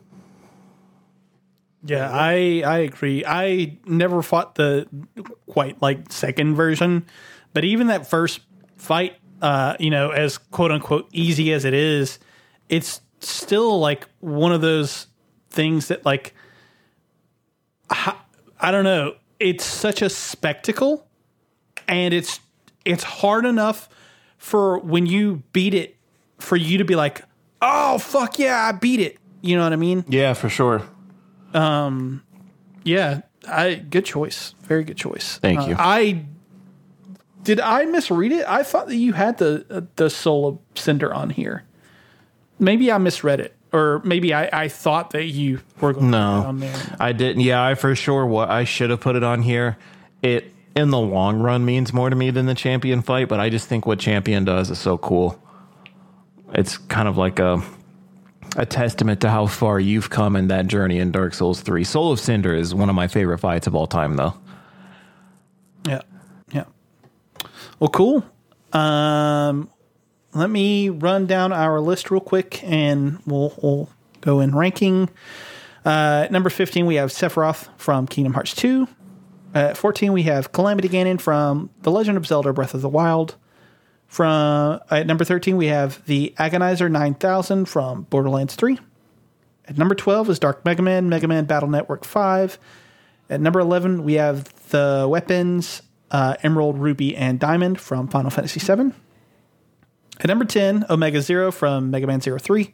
Number 9, Atheon from Destiny. Uh, number 8, Dr. Octopus from Spider Man 2018. Number seven is Avion from Shadow of the Colossus. Number six, N's Champion Battle from Pokemon Black and White 2, or Pokemon Black and White, sorry. Uh, number five is Ripto from Spyro the Dragon 2, Ripto's Rage. Number four, Psycho Mantis from Metal Gear Solid. Number three, Father Gascoigne from Bloodborne. Number two, Dr. Maruki from Persona 5 Royal. And number one, from Dark Souls 3, Champion Gundyr. Woo! Woo, we did it. Yay! Yeah. Let's stop doing fun. these fucking ranking topics. Yeah. what the fuck? I don't know. I like it. Keep them coming. I mean, I do like them. Uh, yeah. fun. These are fun. I like it. oh no! What? We'll get into what we've been playing. We'll save the best for last. So, Austin, do you want to start with? Wh- hang on. What? What? What's going on? For the first time. Oh, dude, my audacity crashed. Oh no. Oh, oh wait, we have the fucking WeCast. Never mind. I was about to shit my pants. My heart rate started going up like this was a fucking boss fight. I was about to have to tell Josh. I have no data. All right. Well, I guess uh, just um, Oh yeah, it's not, dude. That sucks. What program do you use? I use Reaper. Does it ever crash? Nope. Okay. Is it free? U- user error. Uh, sometimes it crashes. Oh shit. Uh, yeah. Uh, well, so technically, no. Uh, technically, it's not free. No. You're supposed to pay like sixty bucks for it. But um, I downloaded uh, it. I don't know. Over a year ago. I mean, we've been using it, f- or I've been using it for the podcast pretty much since we started doing it remotely. And um, they haven't been like your license is null and void. oh. So Oh, so technically, technically it's free. I mean, technically it's free. Sure, Technically it's not. Okay. Well, I might have to switch over to that. yeah. But yeah. It also allows like a bunch of like input like presets and stuff. So like you can like oh. make sure that your voice is nice and pretty and shit. oh, Aw. Mine's always pretty. it is. That does suck though. I've never had a crash like that before. Interesting. It's not fun. Will it uh is it booting back up? Like No, it's loading on that screen. You know how Audacity will flash before it pops Audacity up? Mm-hmm. It's sitting on that. Oh, beautiful. Yeah. Love that. That is So that's really cool that it's just going to burn into my screen while I fucking wait. It's not going anywhere. Anyway, Yeah. um. was okay. it me? Well, Were you- what, did you say me? Uh yeah, I'll, I'll cut all that stuff out and we'll just uh yeah, sorry. No, you're good. Um, we'll take it from the top. So we'll. Hmm. Okay, so Austin, Yeah. you go ahead and tell me about Pokemon Dungeon Mystery Dungeon DX. Yeah. So It's this on your is- list, right? Yeah, this is my second game finished. I'm doing it, guys. Are you are you proud of me yet, dads? Are you? all I've ever Oh, wanted. don't make it sound like you know where your dad's. I mean, that's where where I was going, but um, yeah. Got- Um, this was uh, I wasn't expecting to finish it so quick. Uh, I think I got it in the mail Thursday, maybe Wednesday of last week, and I finished it Sunday night. Uh, Nice. genuinely did not expect that, but had a lot of fun with it. Um, this is really a really cute game. That's kind of the best part of it. There's not a, a lot to it. Um, this is a remake of the original uh, Red and Blue Mystery uh, Mystery Dungeon Rescue Team. It had a really long name. Yeah, it was like Mystery Dungeon or like Rescue Team Mystery Yeah. Dungeon something. like red and blue. There was a Yeah. red version for the Game Boy Advance, and there was a blue version for the Nintendo DS. Uh, I've never played the blue version. Not sure why it made sense to split it up like that, but to Pokemon it did. Um, so this is just a remake, and it's a really fucking good remake. Um, everything is exactly the same from what I remember. It just looks pretty. It's just updated with these really cute like it, it has this really cute like like child uh uh like fairy tale book kind of art style to it. And it's very interesting. Um it is essentially a dungeon crawler. The whole premise of this game is uh at the beginning of the game you're asked a couple of questions And based off the answers to those questions, it determines what Pokemon uh, you will be for your time in this world. Uh, in the original games, you were locked to whatever the questionnaire gave you, but in this game, if you decide you didn't like that option, you could just pick any of the options available, which I think was kind of dumb and kind of takes the whole purpose of the questionnaire out. Um, you essentially have the choices between all of the generations one through three starters, and then a couple of extras like Pikachu, Eevee, uh, I think Cubone and Machop are in there, and um, you get to you get to pick one of those to permanently play as, and then you pick one uh, as your partner. You're essentially a human turned into a Pokemon and kind of dumped into this world where only Pokemon inhabit and can talk and have sentient conversations. And you decide to form a rescue team. Uh, there's a lot of natural like disasters that keep happening and are getting more frequent and the need for rescue teams to rescue Pokemon from these uninhabitable areas is growing larger. Um, the story is not very good. It's just kind of a very childish, like simple Pokemon story. There's not. I, I, will say the ending is cute and sad because essentially the whole point of you turning into a Pokemon is you came into this world to stop a meteor from crashing and basically killing everybody. Uh, and to do that, you fight through a series of increasingly more difficult dungeons, but still don't really get all that hard because it's still a Pokemon game. Uh, they had to make it easy in every fucking genre, I guess.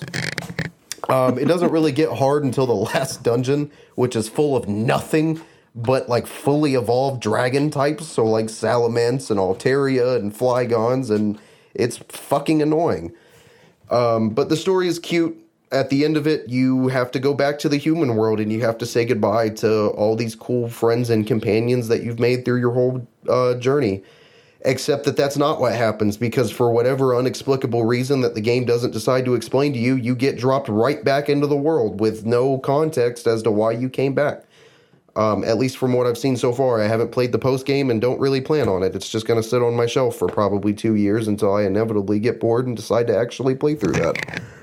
Um, but it was great. It was a good time. Glad I played it. Probably not going back to it anytime soon. Glad to cross another one off my list.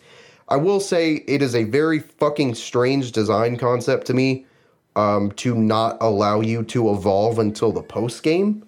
Uh, that I, I, maybe it's because I guess if you were fully evolved by the time you got to do the final mission of the main story, maybe you would be too overpowered and just kind of breeze through it. But like it it was just still weird to be playing as a as a Cyndaquil and a Totodile and have to stare down like all the legendary birds from Gen 1 and Rayquaza and Groudon and it it I don't know, it just kind of looked and felt weird.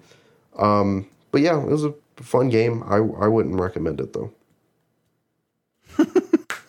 if you're not a Pokemon fan, I would ringing endorsement. yeah. If you're a Pokemon fan, you'll probably love it because you probably buy everything else they turn out anyway.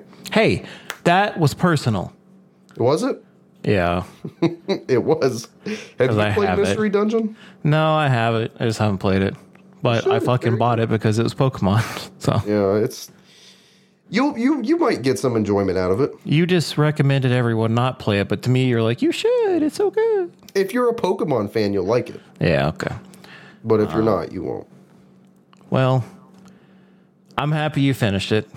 ringing endorsement. I too finished a game. He did. It's called Yeah. Crash Bandicoot 4. It's about time. Is the name of the game. Um, oh, It was it was it was good. I don't know. I'm, uh, if it's it's not Spyro, so you know I had my issues with it, but uh, it was pretty fun. I had a good Wait, time. did you beat it on stream? No, I told everyone that the night before I beat it, I was getting off, and I was like, "We'll probably wind up streaming this um, tomorrow, and we'll beat it before Elden Ring." And then that is the night that Elden Ring came out early on Steam, and I was morbidly depressed that I couldn't play it, so I just sat there and sulked for a couple hours playing Crash off stream. Uh, um, but I, I did beat it. Trophies there, so you can all go look at that. It's beautiful. Um, nice. the last bit of the game was just the entirety of the game. It was it was pretty fun. Um, I had a good time with it. The difficulty is absolutely still there, but it really stepped up towards the ending levels. Um, like in the last five or four uh, levels that I I played, it was actually excruciating at some points, reaching high, high number of deaths. And it was frustration and sleepiness and sadness that I wasn't playing Elden Ring. There was a lot to it, but this the whole time that you're playing the game, you're utilizing different masks. Um, some of the masks can control, not some of, um, one of the masks can control time. Another one can control gravity, so you can like flip the world upside down essentially. Um, one makes items appear and disappear, like phasing out of reality and stuff like that. And then one makes it to where you can um, kind of turn into this like super tornado, essentially. Um, so I think the v- very last, or maybe even next to last level, the ending sequence between checkpoints had you utilizing like the masks you can't just equip them and use them they're like floating around on the map or like you know the the level that you're playing on. And the ending sequence to this level in particular had you like jumping picking up a mask falling a little bit activating the ability reactivating the ability like falling a different way grabbing another mask. It was a pain dude. It was such a pain in the ass. Um, i was fucking I've never gotten that frustrated playing any game. Um, it was it was rough, but it was difficult, and uh, you know it forced me to keep going. I wanted to get better at it. Inevitably, I did it, and then uh, the final fight with you know the end boss. It was wasn't hard per se. If I would have had to like restart every time I died, it would have been harder. But ultimately, I mean, it was it was an easy enough boss fight. It kind of utilized all the masks once again um, in a different aspect, uh, but it was pretty cool. I, I enjoyed my time with it, but it was it was pretty short lived. It wasn't too terrible, uh, too terribly long of a game. But that was number four this year. There we go. Cool. Uh, well, uh, I've only been playing one thing, uh, and that's the game that we've all been playing. so let's go ahead and talk about it. Elden Ring, Elden Wing, Elden Wing. It will be game of the year. probably. we'll see. I'm not even talking about on this podcast. Fair enough. Fair enough. Yeah. To be fair, does it have a lot of competition this year? Uh, Horizon, Yes, God it of does. War. does it? No, fucking fuck God of War. No, I'm just kidding. It's gonna win. Just kidding. Elden Ring's gonna win, but God of War might. I forgot. I for completely forgot that that was even going to be a thing this year. I'm not going to lie. I know it's because we've all been distracted by how good Elden Ring is. it might not be a thing. We'll see. That's true. Probably not. Could get delayed, Yeah. Yeah. but Elden Ring's pretty fantastic. Yep, that it is. Uh, Well, I want to start by asking Austin Yeah. uh, how he feels about it because this is Austin's first Souls game, yeah. right? Yeah. Um, the first, well, technically Demon's Souls was my first, but I never even got any progress done at all in Demon's Souls. Um, that it effectively made it made me want to chuck my PlayStation 5 into oncoming traffic. um, but Elden Ring is much better. I mean, I'm still dying just as much, but at least I'm actually doing stuff now. Um, I really enjoy this game. I expected to fucking hate it. I I expected to get it and play it for 10 minutes and be like, "Yep, this is hard. Fuck that." But it it's weird because I now I'm I'm kind of understanding like every time I die, I'm not really getting frustrated. I'm I'm but I'm sitting there thinking like, "Okay, what did I do wrong and what can I do differently?" Um, I haven't beat any major bosses yet at all because I have just been well, I, to be fair, I've restarted my game three times already because I didn't like what I was doing so far, and I didn't know how to how to effectively change it as quickly as possible. So I was like, "Fuck it, I'll just restart and go do all the same shit I just did." Um, but I'm having a rad time. Uh, it's a lot of fun. The whole world is just I I am very mesmerized by the entire world of this game. Uh, it is just it is just fucking beautiful. It is a beautiful fucking game and I'm having a great time. Um, I think that I am kind of feel like I'm at a point where I'm ready to start attempting some of these big ass motherfuckers. Uh, like I fought the tree sentinel today, and I before he killed me for the first time, I I had him fucking close. Like I think if I would have stayed alive for maybe two more minutes, I would have killed him. Um, and that probably isn't a lot to people who are playing, to most people who are playing Elden Ring and enjoying it. But for me, that's a really big goddamn accomplishment that I got him that far. Um, so as soon as this podcast is over, I'm going to go back in and try to kick his fucking teeth in. Yeah, I mean that is an accomplishment though, especially someone coming from outside of a you know this the Souls franchise. Did you do it on horseback? Uh, no. If you do it on part of it, I horseback, did it on horseback. Yeah, I got it- off. it horse. makes it substantially easier because you can just run around him essentially, and it, it's it's learning a different style of combat, but it's a lot better in my opinion. But I mean, shit, do do you? That's what Souls games are kind of there for. I'm glad you're at least liking it though. I am. I, I I will. I am gonna try that fight on horseback. Now that I think about it, I really don't know why I didn't try that to be Yeah. with the whole fight. I did it for a little bit, and then I let him kill my horse by just being a fucking idiot, not paying attention. Did you have you figured out that you can use more than R1 on a horseback? You can use L1 and it'll attack the left side too. No, Yeah, I just figured that out the other day. Way too late. I did not know that. Okay, Yeah. that's neat. It is. It made my life so much easier when I figured that out. I am gonna go do that now. Because usually it's just blocking, but once you're on horseback, it's attack left or right side. Oh, okay. Yep. That kind of changes it. Yep. But it's Fuck it's, yeah. it's a lot of fun, man. I'm glad you're digging it. The the boss, if so, tree sentinel is optional. You could come back later, and you don't have to do it. But like the the first boss that is not optional, I'm curious to see where we stand when you get there. Oh God, Yeah. I'm scared. the name is Margit. Let us know when you're there. yeah, you should be fucking scared, dude. I died to that motherfucker probably 20 or 30 times before I Yeah. got him. I um there, there's so many like there's so many of like the optional bosses in this game that have that just have these ridiculously fucking easy kill methods. Um like my buddy was sent me a video the other day of apparently there's like a sleeping dragon that I guess just doesn't wake up and you can just fucking hammer him from behind and he drops like Whoa. 70,000 fucking runes. Oh. I think and I've then the um there there's it's close to the start of to like the first uh, couple of areas you have access to. And there's a bridge that at night there's like a black knight that appears on the bridge. And if you if you kind of trail him off on this like dirt road path there's a bunch of fucking gas mines that will kill him for you.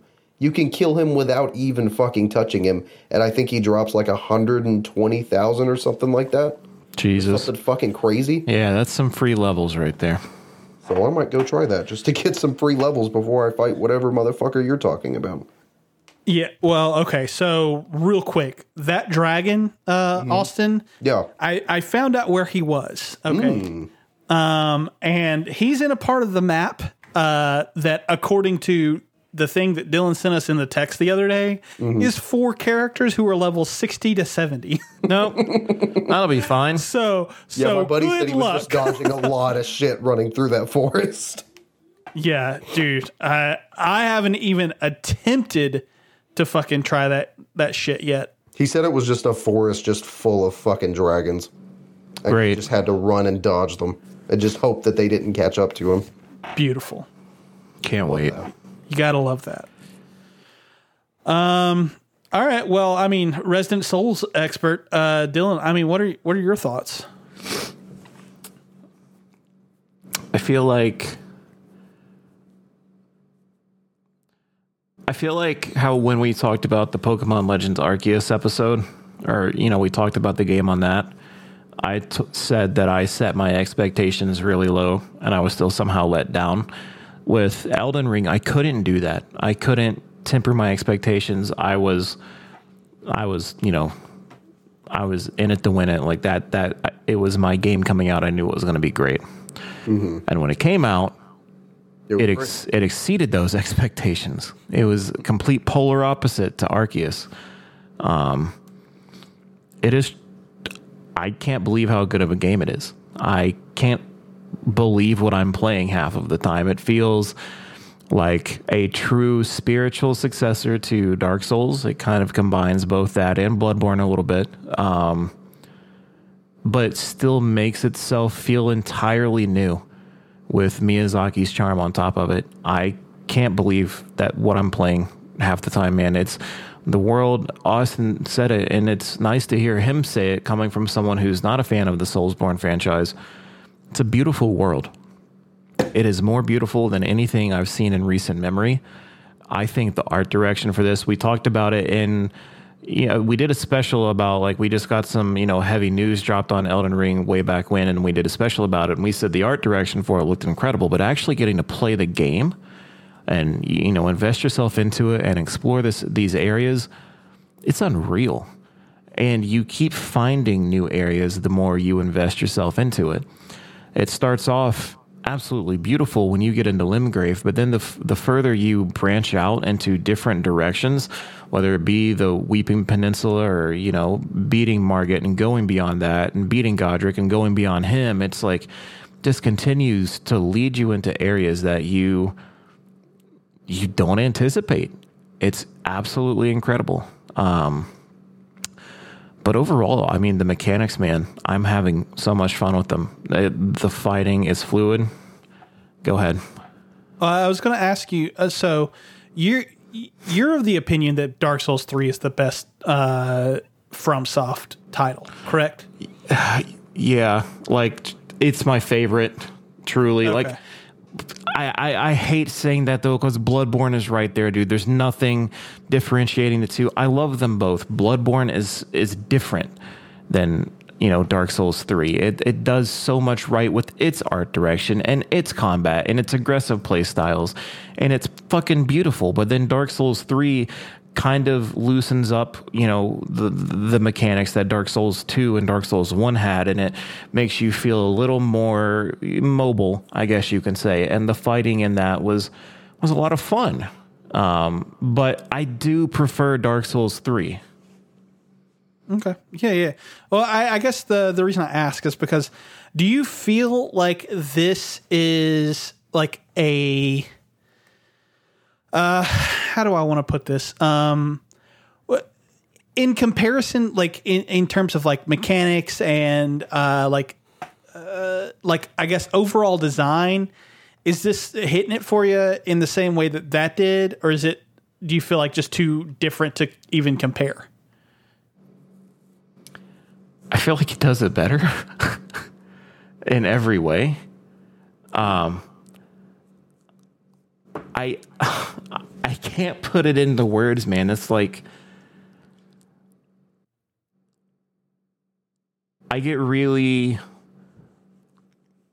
Dark Souls three came at, at, at a time in my life where I needed it to come into my life. I needed something to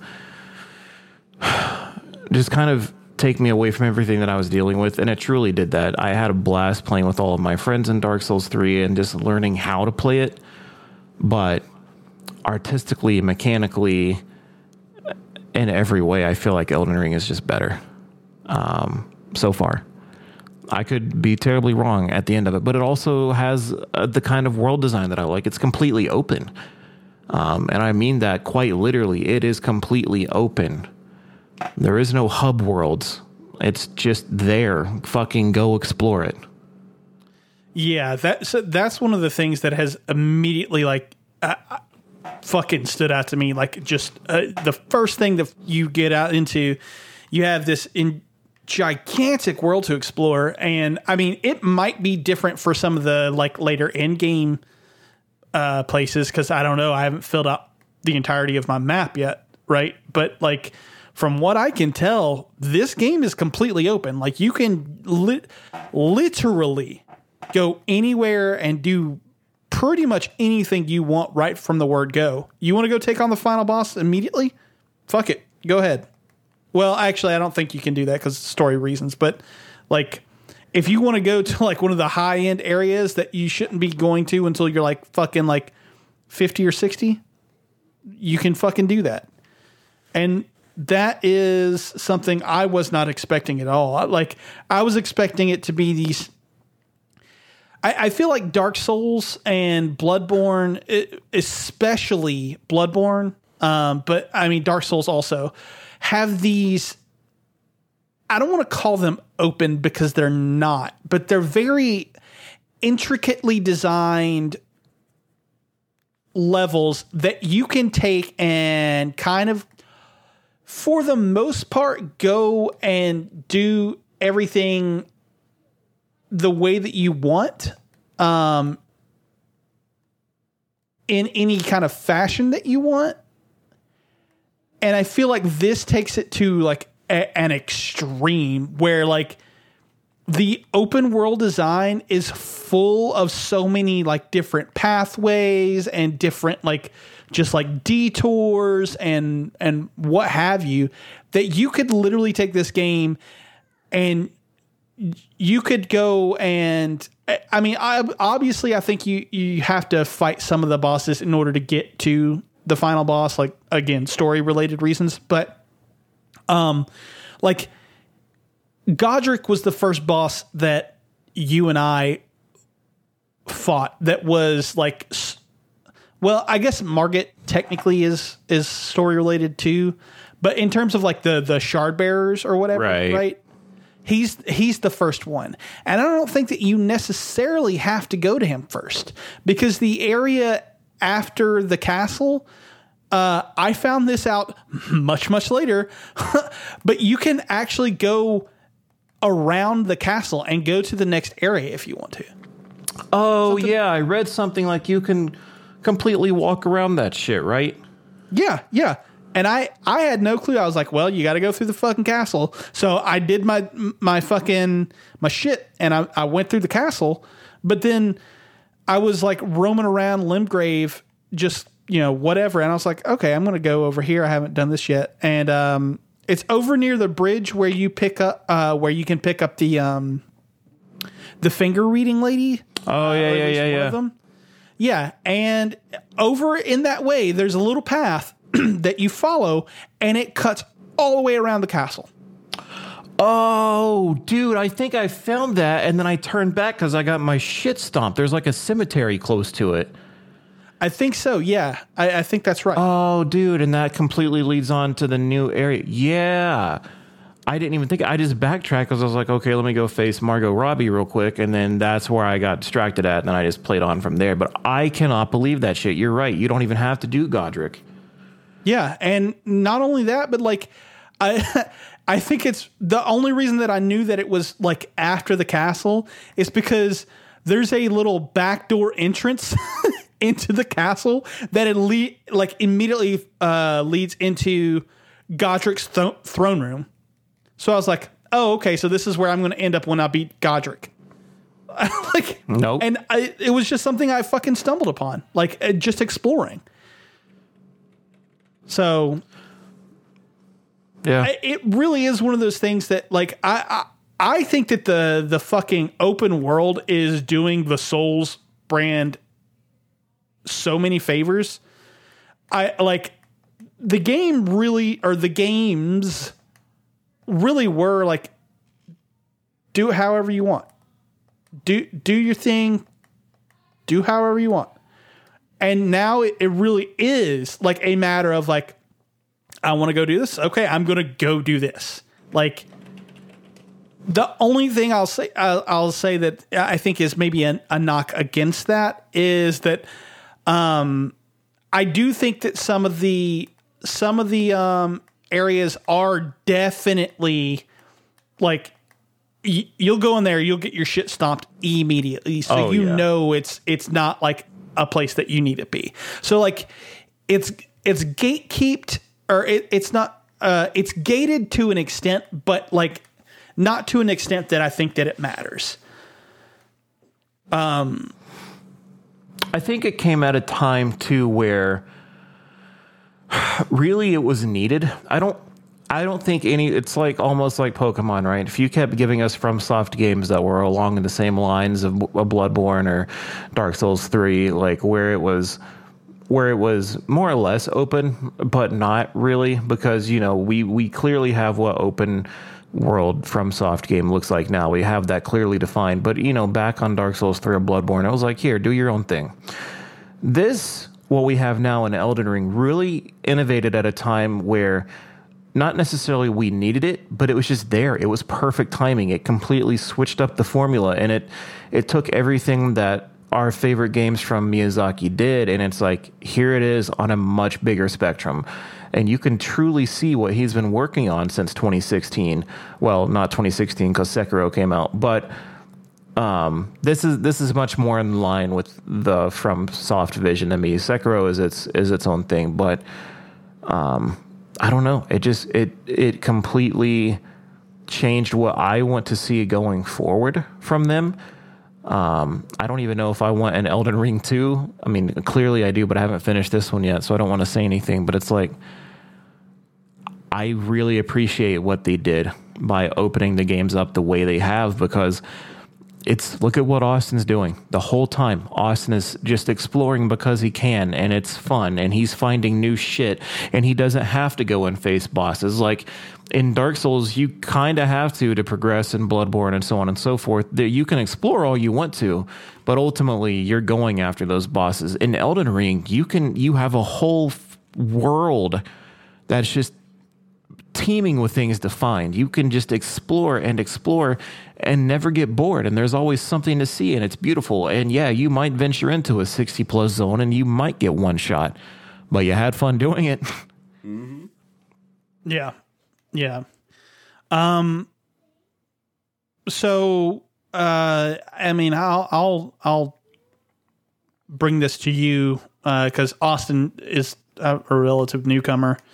Um in terms of the difficulty, how do you think that this matches up with the others? Um, Because well, let me put it to you this way. Okay, this is what I've been telling people because I've been talking to people who are like, "Well, I don't traditionally like these games. I don't know if I I should play it. You know, whatever." Um, and I've been telling them that it is both the most difficult and the most accessible that any Souls game has ever been.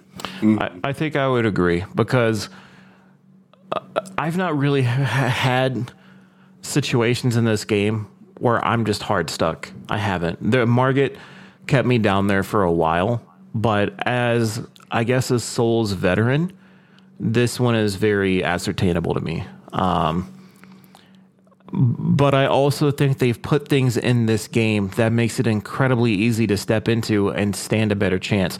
On top of that, they've made it less frustrating by not only including, you know, the bonfire mechanic of the, you know, now we have graces, but we have little statues that we can be revived at. So that makes the corpse running a lot less frustrating to these people who've never had to experience it before. Um, but overall, That is something that I eh, have really enjoyed too because Yeah. Those little statues uh, will put you closer to where you died, and that way, like you're not losing out on fucking hundreds of thousands of souls. Truly. I mean, they're there, and it, it is fantastic because in an open world, you kind of needed something like that. And I think they tackled it very well. I think it was a great addition, and that makes it easier for people to come in and not be put off by the idea of, oh, well, I got to run from, you know, this starting church all the way to Margit because I died. And this is the last bonfire or grace that I rested at, or whatever. It's it's much better in that regard. But overall, the bosses feel they feel good. They feel balanced. Um, like the tree sentinel, you can tackle it boots on the ground, or you can tackle it by horseback. Now, and by horseback, it's much easier.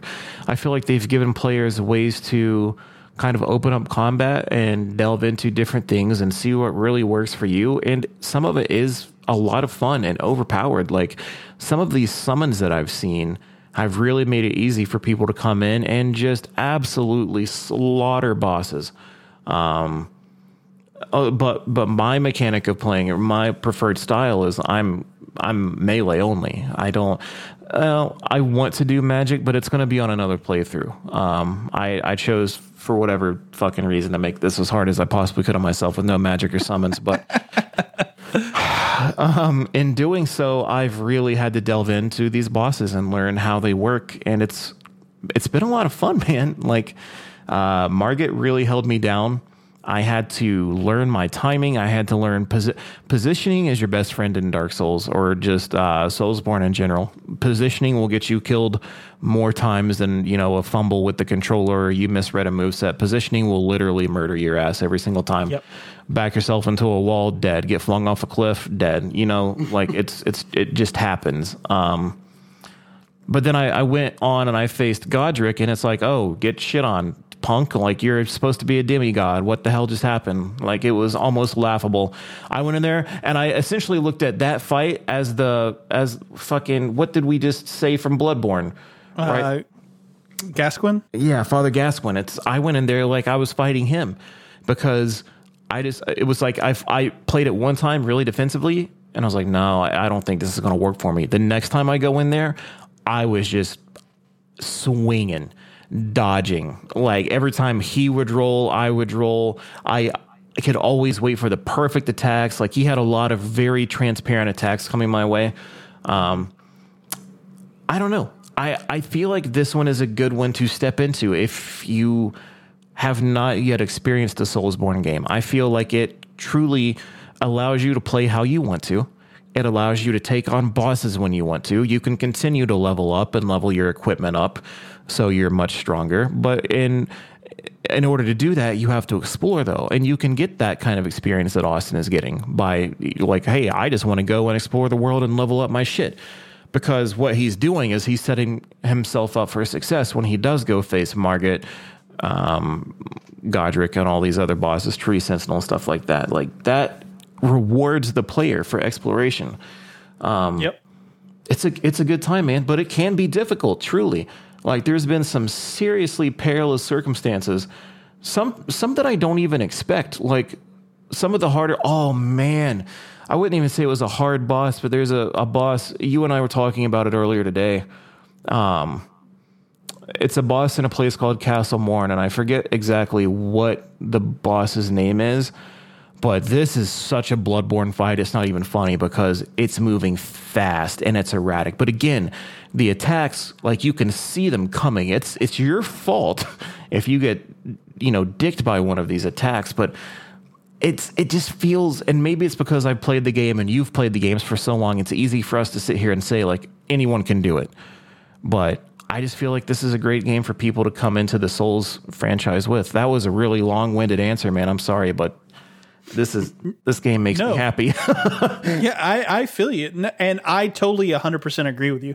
I think that uh, if if you're gonna do a Souls game, like you should do this one, or I I, I have a hard time recommending uh, Bloodborne because I think Bloodborne's really fucking hard. It is, and man. really fucking inaccessible. Dark Souls 3 is a good one. Yeah, that that's gonna uh, that's what I was gonna say. I think that Dark Souls three would be the one that I would pick as like the next. If you want to try your hand at Dark, uh, like a, a Soulsborne like game, this this would be the one that you should go with. Um, and then Dark Souls. Um, but yeah, it was something that you guys both brought up is fucking um the the horse. I fucking think that that is one of the things that really has like stepped up accessibility in, in my opinion. Mounted combat makes makes things a lot less hectic. And you you can't use it in battles, obviously, because or, or boss fights, uh, because the boss fights are usually locked up in like castles and shit like that. So they they're like away, and your horse can't get into them um, or I don't even know what it is because it's got fucking horns. like, the fuck is that? um, maybe I'm riding an ox. I don't fucking know. Uh, but um, anyway, yeah, it, it can't get into some of the boss areas. Uh, you know, whatever. Um, but like the optional bosses, it has made things so so much easier uh, for me because I it is a lot more about like y- you said positioning right? Like I fought I fought uh, one version of the cavalry knight uh, enemy that Austin was talking about earlier. Um, and the way that I beat him was I basically just ran around circling him on the horse and fucking dropping spells on him uh, like as I went around. And like I don't even fucking know how I would have tried to approach that fight on fucking foot. Like Yeah, I don't know if it can be That's- done. it- you know what I mean? The, like, the, the tree sentinel fights the same way. Like when I when he started hitting me when I was on the ground, I was like, okay, it's horse time. Like I was not about to fight on the ground while he's sitting here on his twenty foot tall horse, and I'm just getting shit on. Um, so I can only imagine the cavalry fight, but. That horse, man, it's like my new buddy. I love it. As and hi- hi- his name's fucking Torrent. How cool is that shit? yeah, that's awesome. And I don't know, man. I just really like his overall aesthetic. Like, yeah, he does have horns. Is it a horse or a fucking ox that you're riding? But I don't know. I, I, I super dig it. But anyway, back to what you were saying. Yeah. Uh, well, I- I just wanted to say that, like, I, I do think that, like, uh, this game has something to offer to everyone. Um, Sure. like it, it it is accessible enough to where like I, I really do think that if you wanted to make this a game where you just kind of ran around and like took pictures well it doesn't have a photo mode but like if you wanted to just ride around and take pictures of the fucking scenery through like the the PSN capture or Xbox capture or whatever the fuck like you could do that if you wanted to and I I, I don't think that the game would necessarily hurt anyone who wanted to do that, if that makes sense. Um, I've never seen a photo mode in a Souls game, but I would love one in this one. Yes, fucking for sure. Like this game, I feel like is screaming for a fucking photo mode. Like I kind of hope that it's introduced in a patch. Not that I would use it, but for the people who do, like Oh, I would use it. I, I uh, mean, that would be Probably get some cool fucking shots. I dude i i've been the first thing i looked at on day one of playing was did it have a photo mode because i wanted it so badly yeah. it does not uh, I, I also feel like it, it, the like you could do this game like you don't necessarily have to do the story at all. Like you could just go in if you wanted to like just ride around and like dungeon crawl. You could. I, I really think that this is a game that will work for a lot of different people for a lot of different reasons. Um and yeah, uh, I don't know. I'm just I guess vamping. Also, the character customization is really in depth and really cool. Yeah, that's another thing, right? Like, I made Eren Yeager from Attack on Titan, and it looks really cool. oh my god, of I've course been calling it Elden Ring for like the last three days. i hate you fuck off I had a lot of fun with that. but no character customization is great um fuck i want to keep talking about things but inevitably we're going to wind up doing a spoiler cast Honestly, are we gonna do a spoiler cast for this god i hope in the six months it takes me to finish it?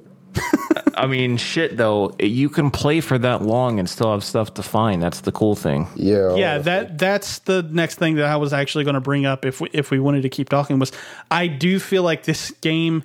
Uh, I I don't remember if I said it earlier or not, but um, these games don't tell you anything at all, Mm-hmm. like at all, and fucking. I really like that I can just ride around if I fucking want to and find something and explore it. And there's so much of it to explore. It's kind of unreal. Like mm-hmm. I, I I don't know f- fucking how many bosses there actually are because I feel like I've I've found some.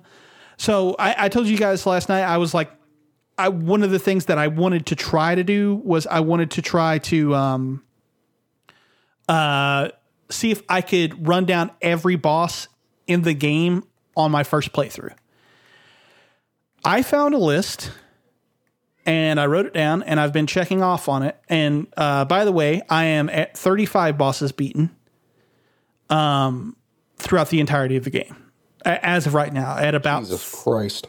I'm about 35 hours in, so I'm averaging roughly one an hour, um, which uh, has been sped up significantly since I started researching, or not researching, but like uh, exploring, because some of the bosses in some of these like caves and shit are fucking cakewalks, dude. They are fucking easy as shit. The um ah, fuck I, the coastal cave or whatever where you have to fight the two demi humans. I went in there and just fucking cleaned house, dude. It was so easy compared to like what you guys were going on with the with the fucking uh the tree sentinel uh I, and the and and Margit eh, not Godrick Godrick was a fucking cakewalk too Yeah. Um. but like I went in expecting to get my my fucking ass chewed up in that fucking cave and I came out and was like well that just happened um fuck I I lost track of what oh okay so I I've killed 35 bosses and I haven't even fucking killed all the ones in the first area yet yeah. like there's so much fucking shit to explore. There, I mean, Gilbezy said uh, he, you know, he was. I guess he's playing on Xbox, but he said in the Discord the other day that um, there was something he found in the castle, and I was like, I don't fucking know what you're talking about. And it was like something that I just I I feel like I explored that castle pretty fucking thoroughly, and I never found it. And that's I, I don't know, like that's really fucking cool to me.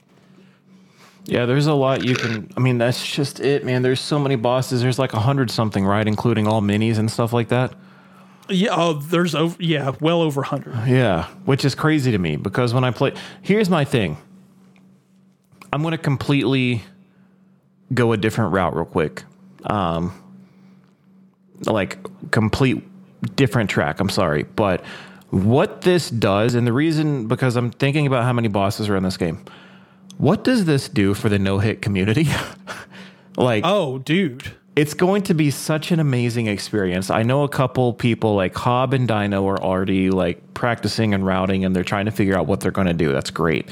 But there is such a thing in all of the games that we've already talked about tonight, like Dark Souls 3 and Bloodborne. There is such a thing as an all boss run.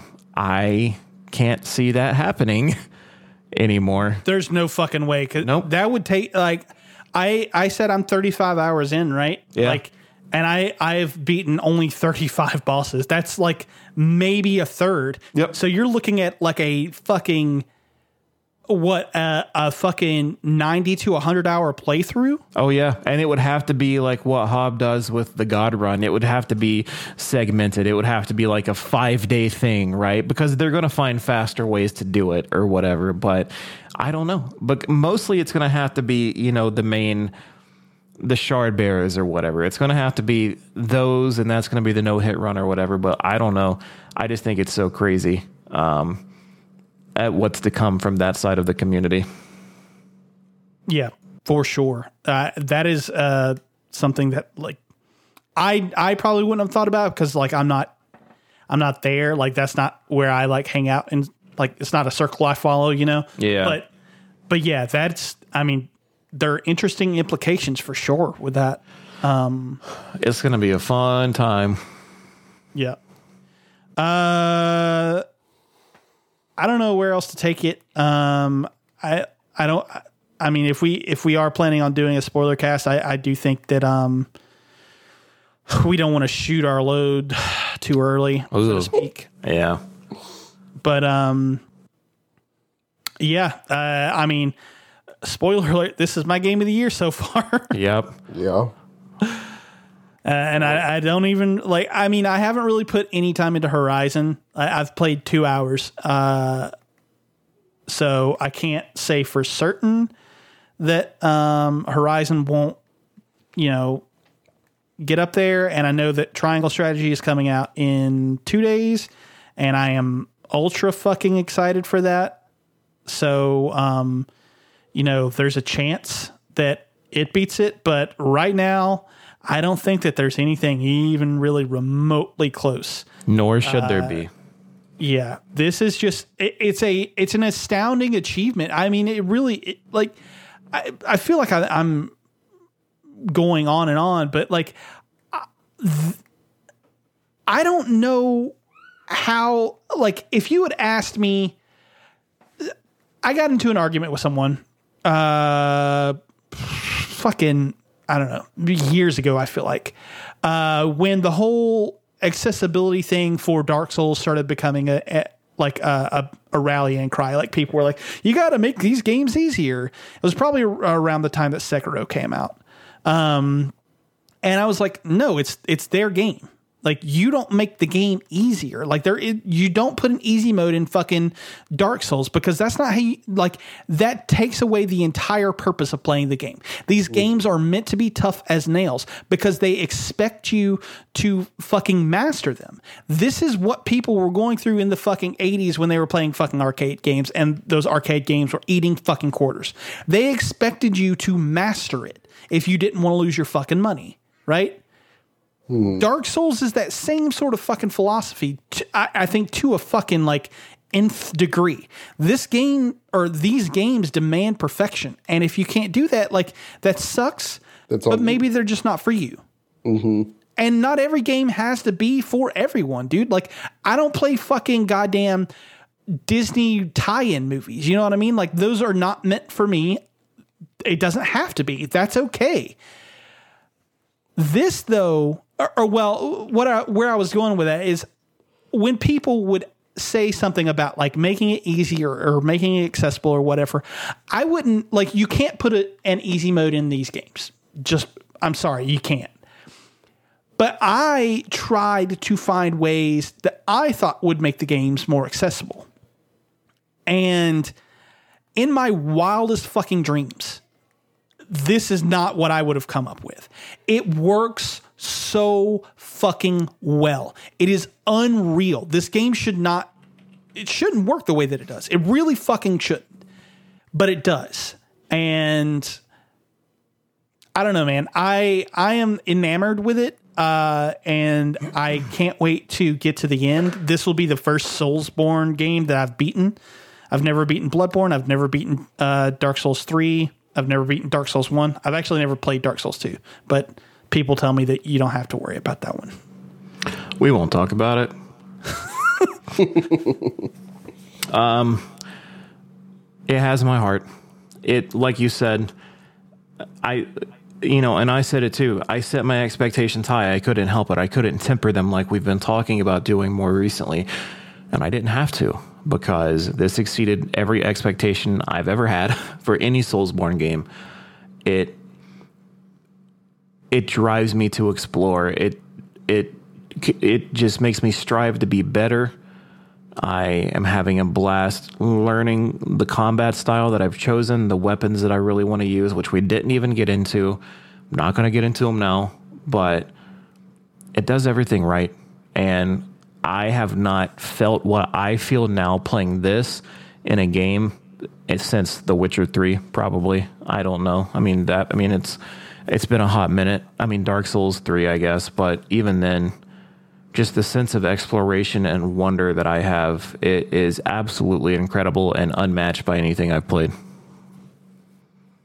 Well, hell yeah. Uh, Austin, you got any closing thoughts? Um, sorry that we kind of fucking took it and ran with it. That's okay it's a it's a great game. I'm excited to keep playing and I'm excited to keep learning and uh, might finish it maybe sometime reasonably soon. Maybe I don't know. Just depends we'll on how long it takes me to grasp this shit. I mean, I mean, it's going to take a while, but that's that's the fun of it. I mean, you have a whole year to just kind of dabble. I feel like we all need to be playing. It makes the bosses harder, but we should play it at some point together. Yeah, I'd be down. I'd be yeah. down. All right. All right. Well, that's uh, it. End of the show. Let's get into our uh, picks of the week. I always forget about those. Do you? I do.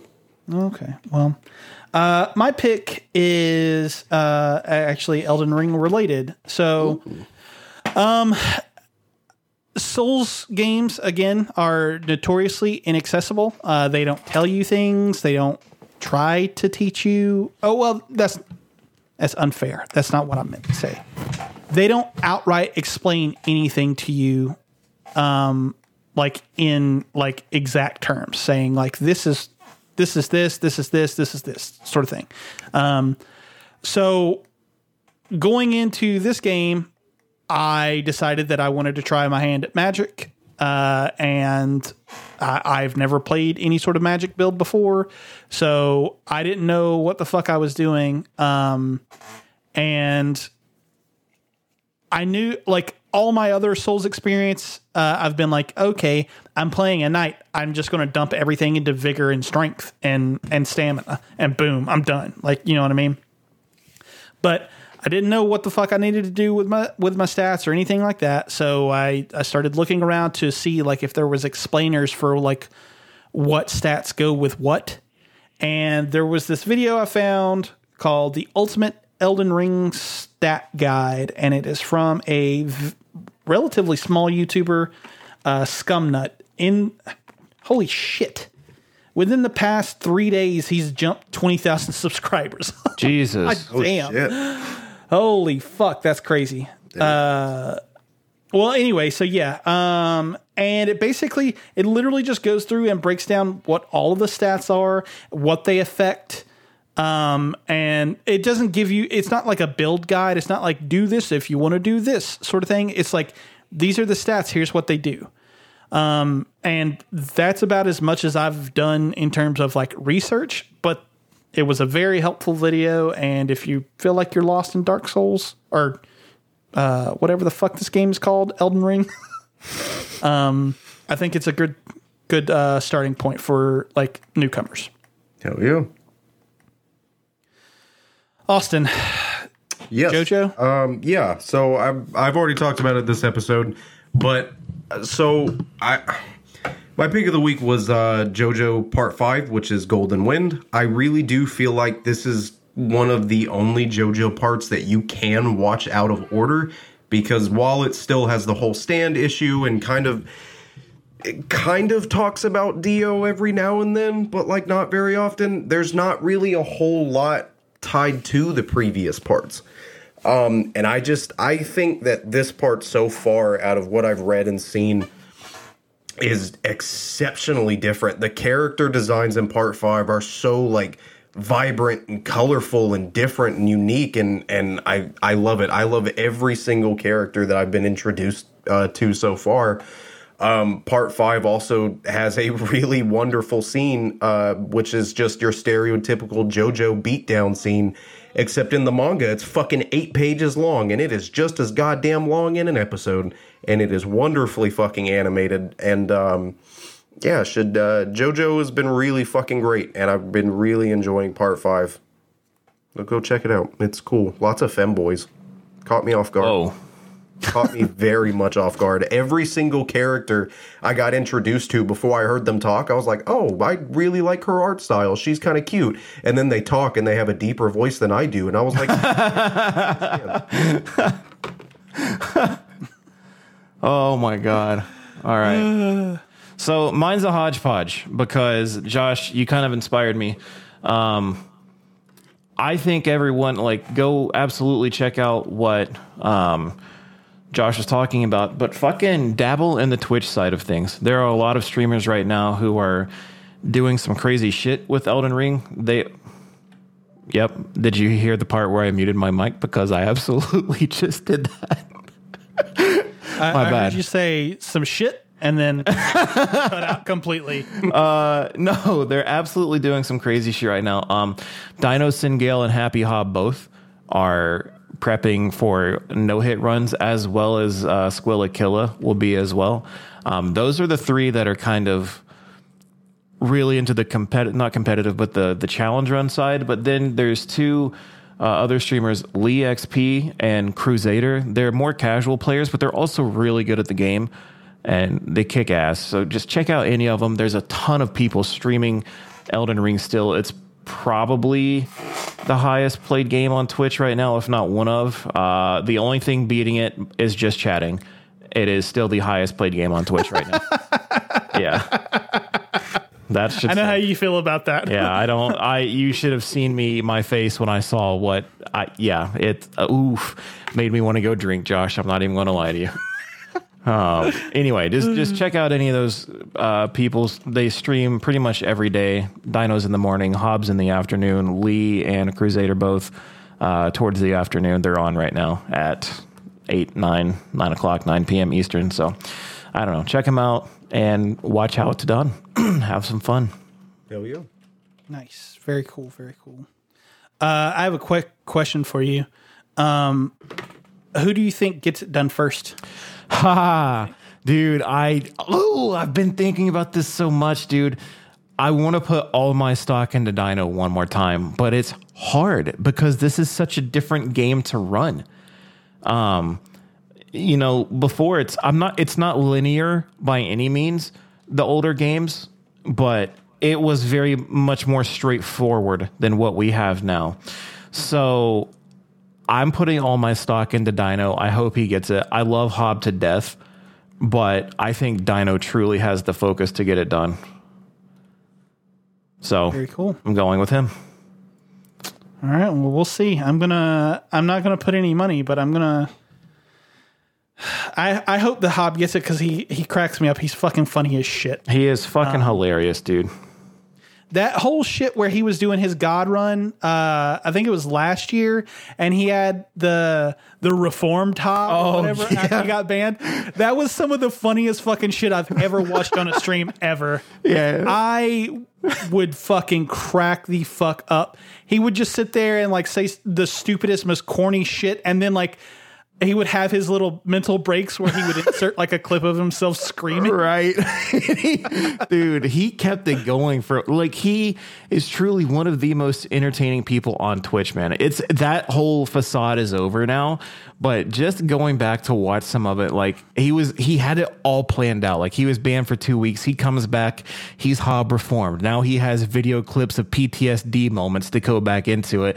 And slowly but surely cracks started to appear on the screen itself and eventually the whole facade shatters. Here comes headband Hob telling his chat to fuck off, calling them all cunts and shit like that.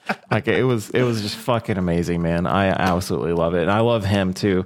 He is a, a very very fond part of my uh, Twitch family. So uh, check him out specifically. Fuck everyone else. Just go check out.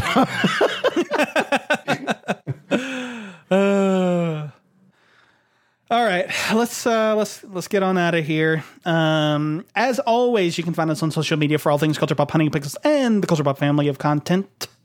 Culture Pop is available on Twitter at Culture underscore Pop, on Instagram at Culture underscore Pop, and on the YouTubes at Culture Pop. I am available on Twitter at the BebopMan182, on Instagram at BebopMan182, and on Twitch at the underscore BebopMan. Dylan is available on Twitter at OMDizzyTV, on Instagram at OMDizzy, on Twitch at OMDizzy, and on YouTube at OMDizzy. Yeah, if anyone wants to pay the kid that has the OM Dizzy moniker on Twitter that never fucking uses it, please let me know. We can work something out because then everything I have would be OM Dizzy. But there's one fucking 10 year old kid who just had to take my handle, God damn you, 10 year old kid. right? How fucking dare you? Don't you know we have a Twitch god on our hands? I'm trying. trying to be a Twitter god. Getting there. Truly. Um. All right. Uh, Austin. That, God damn. That, You guys derail me, and sometimes my brain's just like, yep. Where the fuck was I? it's almost like you gave me like a little bout of dementia real quick. little yeah um i'm gonna put you you guys think that i'm joking probably i just put something in the private chat uh there really is a fucking 10 year old kid with my twitter handle Holy shit. yeah i'm pretty mad about it dude Oh, that's amazing. he has zero followers fucking undo my handle i'm Maybe done Twitter will get rid of them. Yeah or uh, ooh, that was almost crossing the line let's continue on I'm gonna message him and ask him for his handle. oh my god Man, can can you can you let go of the handle? My friend needs it, dude. Come on. Kid's gonna message you back with a fucking figure he needs to see before he'll give up the handle. He's gonna be like, "Yo, for a thousand bucks, we can talk." Anyway, derailed you even further. Sorry. God, yeah. Uh, where was I? What year is it? Big Papa. Uh, Austin is available on all the things. Uh, that is Twitter, Instagram, Twitch, and TikTok at Big Papa Plays. Lastly, if you like what you are hearing here, uh, do us do us a favor, okay? Go to your friends who listen to podcasts. Say, hey, you like video games?